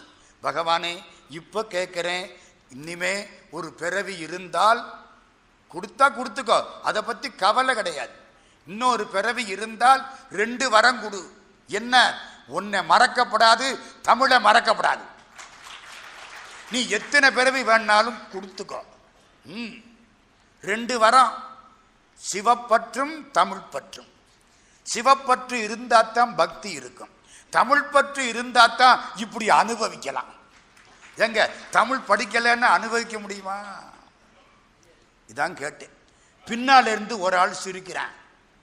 யார் அது? திரும்பி பார்க்குறேன், அந்த பிச்சைக்காரன்.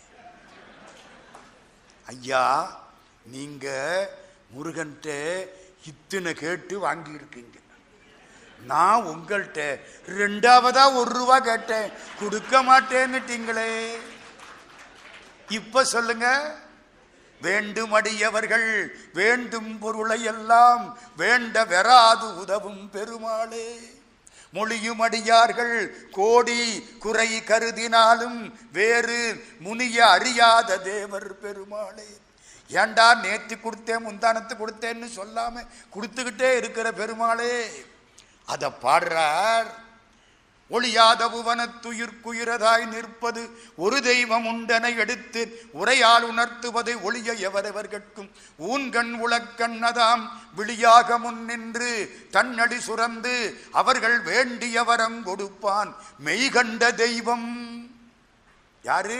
மெய்கண்ட தெய்வம் இத்தெய்வம் அல்லால் புவியில் வேறில்லை என்று உணர்தியால் என்ன கொடுப்பா? முருகன் தேவலோகமா? இல்லை. கைலாசமா? இல்லை. இந்திரலோகமா? இல்லை. வைகுண்டமா? இல்லை. அப்போ அவனையே கொடுப்பான். இந்த லோகமெல்லாம் போயிடும் ஐயா. டெபாசிட் போட்டு வாங்கி செலவழிச்சா எத்தனை நாளைக்கு தாங்கும்? அதுவும் டெபாசிட்டை எடுக்கிறதுக்கே அன்னைக்கு பேங்க் ஸ்ட்ரைக்கா இல்லையான்னு நினைக்க வேண்டியிருக்கு, நம்ம காசை நம்ம எடுக்கிறதுக்கு. நடக்குதா இல்லையா? பொழியாத புயல் தங்கு புவனமும், பொழியாத புயல் பெருமாள், மேகம் பொழியாத மேகமாது, பொழியாத புயல் தங்கு புவனமும் நான்முக புத்தேள் பெரும் புவனமும் பொன்னுலகு மண்ணுலகு மெப்புலகு வேண்டினும் பொருளன்றி வர்க்கு மற்றை அழியாத வீடுந்தரக்கடவன் இவனுடன் அம்புலியாடவாவே அழகு பொலி கந்தபுரி தலையவர் கந்தனுடன் அம்புலியாடவாவே. அம்புலி பருவம். அந்த காலத்தில் எனக்கு ஒரு எண்ணம், நல்ல பாட்டு கிடைச்சா பதினஞ்சு நாளைக்கு காலையில் எந்திரிச்சு பல்லு விளக்கிட்டு அந்த பாட்டை படிப்பேன், பதினாறாவது நாள் பாடமாயிடும். அப்படி பாடம் பண்ண பாட்டு இந்த பாட்டு. முத்துக்குமாரசாமி பிள்ளை தமிழ். சரி, திரும்ப குருநாதர்கிட்ட வந்தார். குருநாதா, வயசாகுது, எல்லா ஊரும் சுற்றிட்டேன், காசிக்கு போகணும், உத்தரவு கொடுங்க. சரி போ. குரு உத்தரவு கிடைச்சிருச்சு, நடந்து காசிக்கு போறார். கிட்டத்தட்ட மூவாயிரம் கிலோமீட்டர் ராமேஸ்வரத்திலேருந்து காசிக்கு பாத யாத்திரை போகிறாங்க. ஒரு நாளைக்கு இருபத்தஞ்சு கிலோமீட்டர். யோசிச்சு பாருங்க எவ்வளவு காலம். நாலு மாதம் அஞ்சு மாதம் ஆகுது. ஒழுங்காக நடக்கணும், நம்ம தான் நடக்கணும். ஆமாம், பின்ன என்ன, நேர கார்லையோ பஸ்ஸுலையோ ட்ரெயின்லையோ போய் பார்த்தா கடவுளை நம்ம பார்க்குறோம். பாத யாத்திரை போனால் பகவான் நம்மளை பார்க்குறாரு. ஆமாம், மூவாயிரம் கிலோமீட்டர். குமரகுருபரர் சுவாமி என்ன ஃப்ளைட்லையா போனார்? நம்ம இன்னைக்கு ஃப்ளைட்டில் போகிறோம். விஸ்வநாதரை பார்க்கணும். Hello Viswanathar, how are you? I am okay. திரும்பிடுறோம். நம்ம அவ்வளவு வேகமாக ஓடி போயிட்டு ஓடியாரோம். நடக்கிறார் நடக்கிறார் நடக்கிறார். காசிக்கு போயிட்டார். கங்கை கரை. காசிக்கு எதுக்கு போனார்? மடங்கட்டணும், சைவ சித்தாந்தத்தை அங்கே உள்ள மக்களுக்கு சொல்லணும். வாழ்க்கைக்கு நோக்கம் அது. ஆமாம், மடங்கட்டணும்னா ஹிந்தி பேச தெரியணுமே. தாராசிகோ ஆட்சி. தாராசிகோ யார் தெரியுமா? அவுரங்கசீபுக்கு அண்ணன். அவனை கொலை பண்ணி விட்டு தான் அவுரங்கசீப் பின்னால் பட்டத்துக்கு வந்தான். தாராசிகோ அவன் தான் காசியில ராஜா, முஸ்லீம் மன்னன். அவங்கிட்ட எப்படியாவது போய் இடம் வாங்கணும். பேசுறதுக்கு தமிழ் தான் தெரியும். அவன்கிட்ட போய் தமிழ் பேசினா உனக்கு ஒன்றும் புரியாது. இன்னைக்கு நம்ம வர்ற பாடு அவர் அப்ப பட்டார். ஹிந்தி படிக்காதே படிக்காதேன்னு சொல்லி நம்ம இன்னைக்கு படுற பாட்டை குமரகுருபர சுவாமி அப்ப பட்டார். ஆமாங்க, நான் வருஷா வருஷம் காசிக்கு போய் தடுமாறிக்கிட்டு இருக்கேன். எழுத்து கூட்டி எழுத்து கூட்டி நான் ஹிந்தி படிக்கிறதுக்குள்ள பஸ்ஸு போயிடும். நான் என்ன பண்றது? ஒரு மொழியை படிக்கணும். தவிக்கிறார். சகலகலாவல்லி அம்மா சரஸ்வதி அருமையா பத்து பாட்டு. பிள்ளைகளுக்கு படிப்பு வரலையா? இந்த பத்து பாட்டை படிக்க சொல்லுங்க, படிப்பு நல்லா வரும். சத்தியம் வெண்டாமரை கன்றின் நின்பதந்தாங்க என் வெள்ளை உள்ள தண்டாமரைக்கு தகாது கொலோ. தாயே, நீ வெள்ளத்தாமரையில் இருக்க, எம் மனசு தன்மையான தாமரை அங்கே இருக்கவ இங்கே வந்து இருக்கக்கூடாதா? ஒரு வேடிக்கை தெரியுமா? சரஸ்வதிக்கு ஐஸ் வைக்கிறாரு. எப்படி தெரியுமா ஐஸ் வைக்கிறாரு? உன்னை பெருமா கல்யாணம் பண்ணிக்கிட்டார், அதனாலே சிவபெருமான் பைத்தியமா போயிட்டார். பித்தா பெரைசூடி, அதனாலே பெருமாள் மயங்கி படுத்துட்டார். ஸ்ரீரங்கத்தில் பெருமாள் படுத்திருப்பார். வெண்டாமரை கண்டு நின்பதந்தாங்க என் வெள்ளை உள்ள தண்டாமரைக்கு தகாது கொலோ சகமேலும் அடித்து உண்டான் உறங்க. மண்ண தின்னவன் யாரு? கிருஷ்ண. உறங்க ஒளித்தான் பித்தாக. திருவண்ணாமலையிலே ரெண்டு பேரும் பார்க்க முடியாமல் தன்னை மறைத்து கொண்ட சிவபெருமான் பைத்தியமா போயிட்டார். ஏன்? சரஸ்வதி நமக்கு கிடைக்கலையே. இதெல்லாம் கெட்டிகாரத்தனம், சமத்காரம்னு பேர், கவிச்சிறப்பு. இதெல்லாம் புரியுதா? உண்டான் உறங்க ஒளித்தான் பித்தாக உண்டாக்கும் வண்ணங்கண்டான். உலகத்தை உண்டாக்கக்கூடிய பெருமா உண்டாக்கும் வண்ணங்கண்டான் சுவைகொள் கரும்பே சகலகலாவல்லியே. நாடும் பொருட்சுவை சொற்சுவை தோய்தர நாற்கவியும் பாடும்பணி இற்பணித்தருள்வாய். நாலு கவியும் பாடணும். எனக்கு பத்து பாட்டும் பாடம் தினந்தோறும் காலையில் படிக்கிறேன். பராசக்தி உள்ளே உட்கார்ந்து பேசுகிறான்னு சொல்லுவான். சரஸ்வதி அருமையான பாட்டு, பத்து பாட்டு. பத்தாவது பாட்டை சொல்கிறேன். மண்கண்ட வெண்குடை கீழாக மேற்பட்ட மன்னரும். இந்த ராஜா தாராசிகோ. மண்கண்ட வெண்குடை கீழாக மேற்பட்ட மன்னரும் என் பண்கண்டளவில் பணியச் செய்வாய். என் பாட்டை கேட்ட மாத்திரத்தில் இந்த ராஜா எனக்கு பணிய வேண்டும். உலகத்திலே எத்தனையோ தெய்வம் இருந்தாலும் சரஸ்வதி நீதான் கண்கண்ட தெய்வம். மண்கண்ட வெண்குடை கீழாக மேற்பட்ட மன்னரும் என் பண்கண்டளவில் பணியச் செய்வாய். படைப்போன் முதலாம் உங்க வீட்டுக்காரர் உள்பட படைப்போன் பிரம்மா. படைப்போன் முதலாம் விண்கண்ட தெய்வம் பலகோடி உண்டேனும் விளம்பில் உன்போல் கண்கண்ட தெய்வம் உளதோ சகலகலாவல்லியே. உன்ன மாதிரி கண்கண்ட தெய்வம் உளதோ. பேச வந்துருச்சு ஹிந்துஸ்தானி. ராஜாவை விட நல்லா இவர் பேசுவார். அண்ணாமலை பல்கலைக்கழகத்தில் ரைட் ஆனரபிள் சீனிவாச சாஸ்திரின்னு ஒரு புண்ணியமான் vice chancellor, right honourable Srinivasa Sastriyar. ஆங்கிலம் அப்படி பேசுவார்.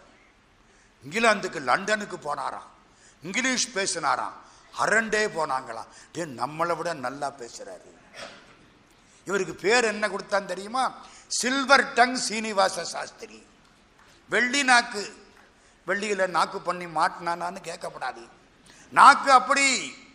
அவனை விட தமிழ், அவனை விட ஆங்கிலம், அவனை விட ஹிந்தி. நேர தாராசிகோட்ட போயிட்டார். போய் நிற்கிறார். அவன் சிங்காசனத்தில் உட்கார்ந்துருக்கான். அம்மா மீனாட்சி, அவன் சிங்காசனத்தில் உயரத்தில் உட்கார்ந்துருக்கான். ஓம் பிள்ளை, நான் எதிர்த்தாப்புல கீழே நிற்கிறேன்.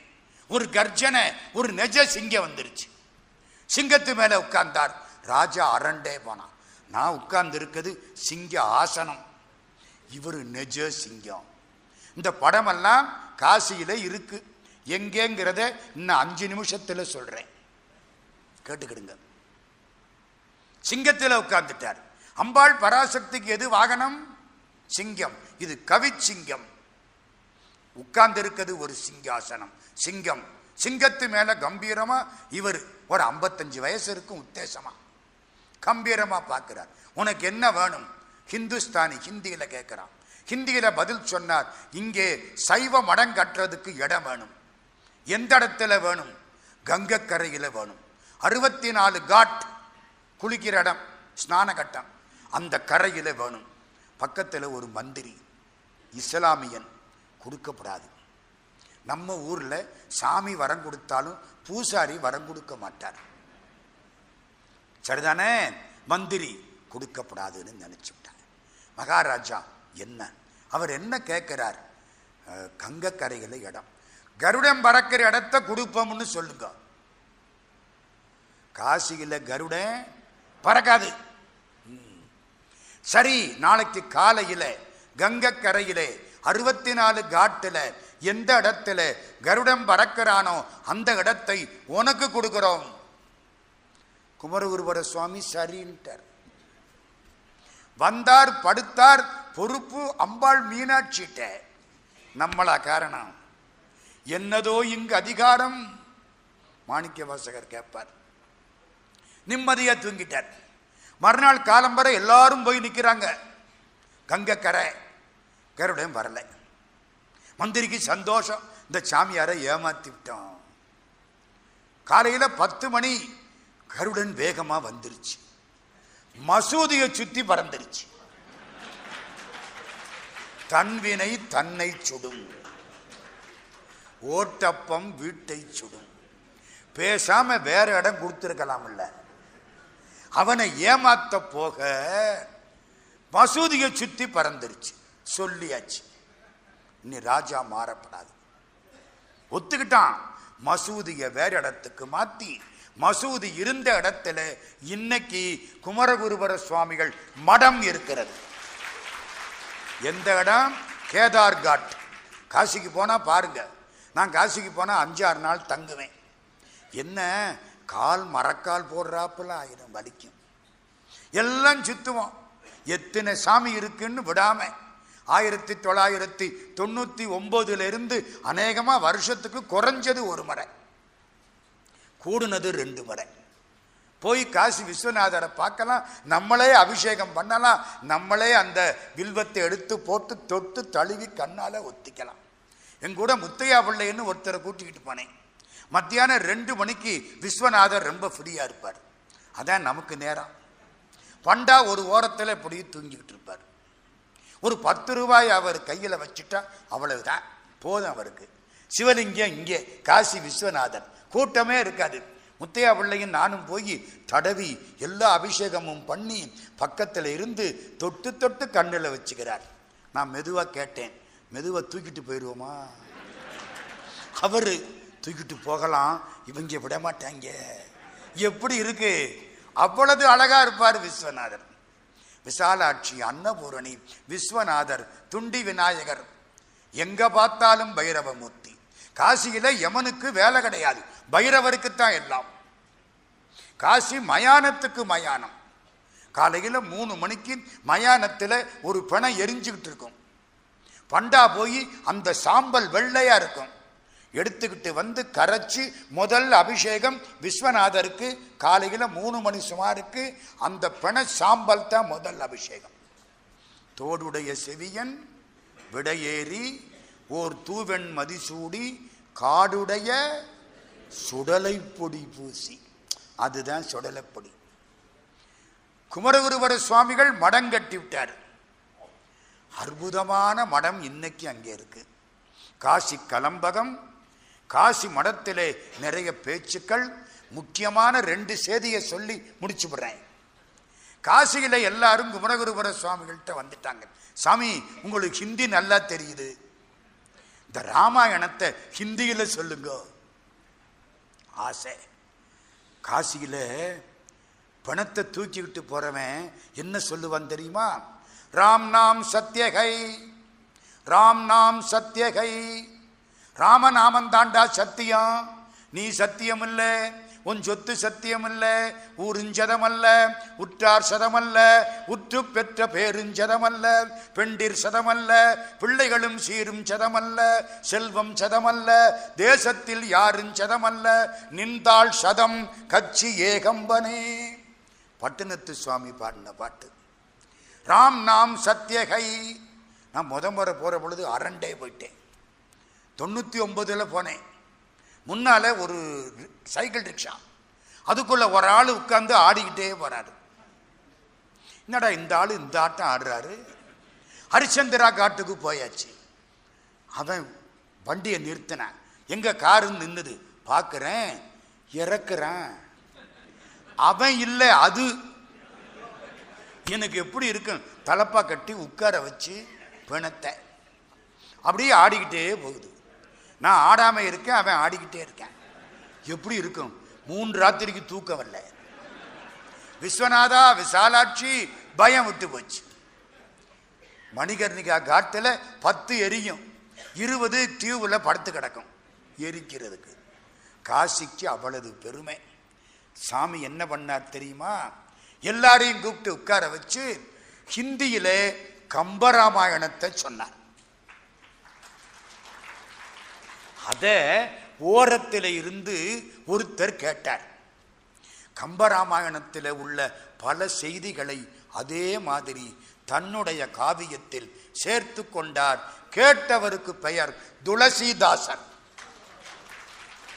அவர் எழுதின ராமாயணத்துக்கு பெயர் ராமச்சரிதமானஸ். ராமனுடைய சரித்திரமாகிற பெரிய ஏரி.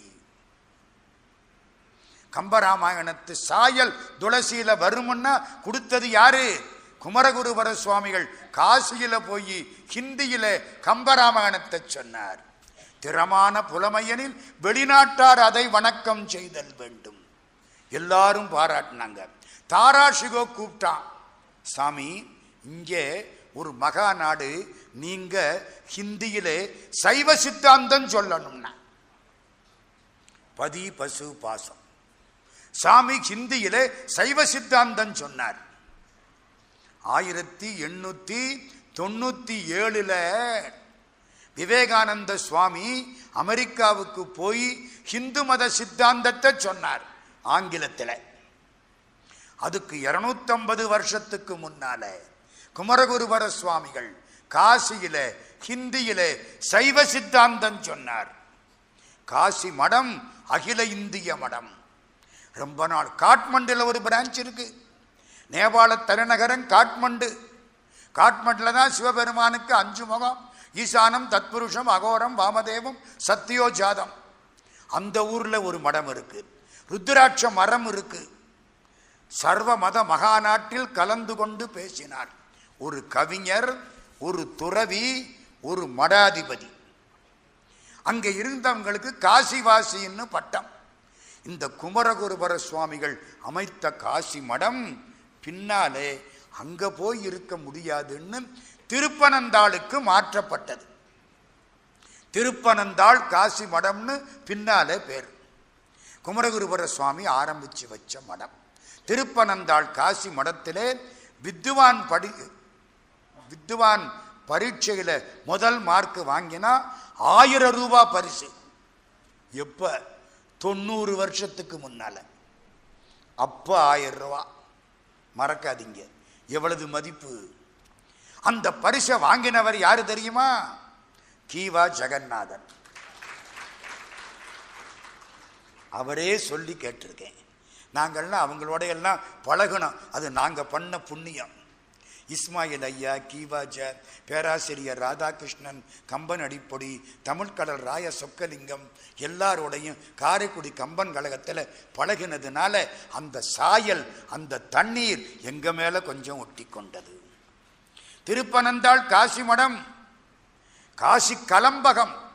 காசிக்கு யாரோட போகணும்?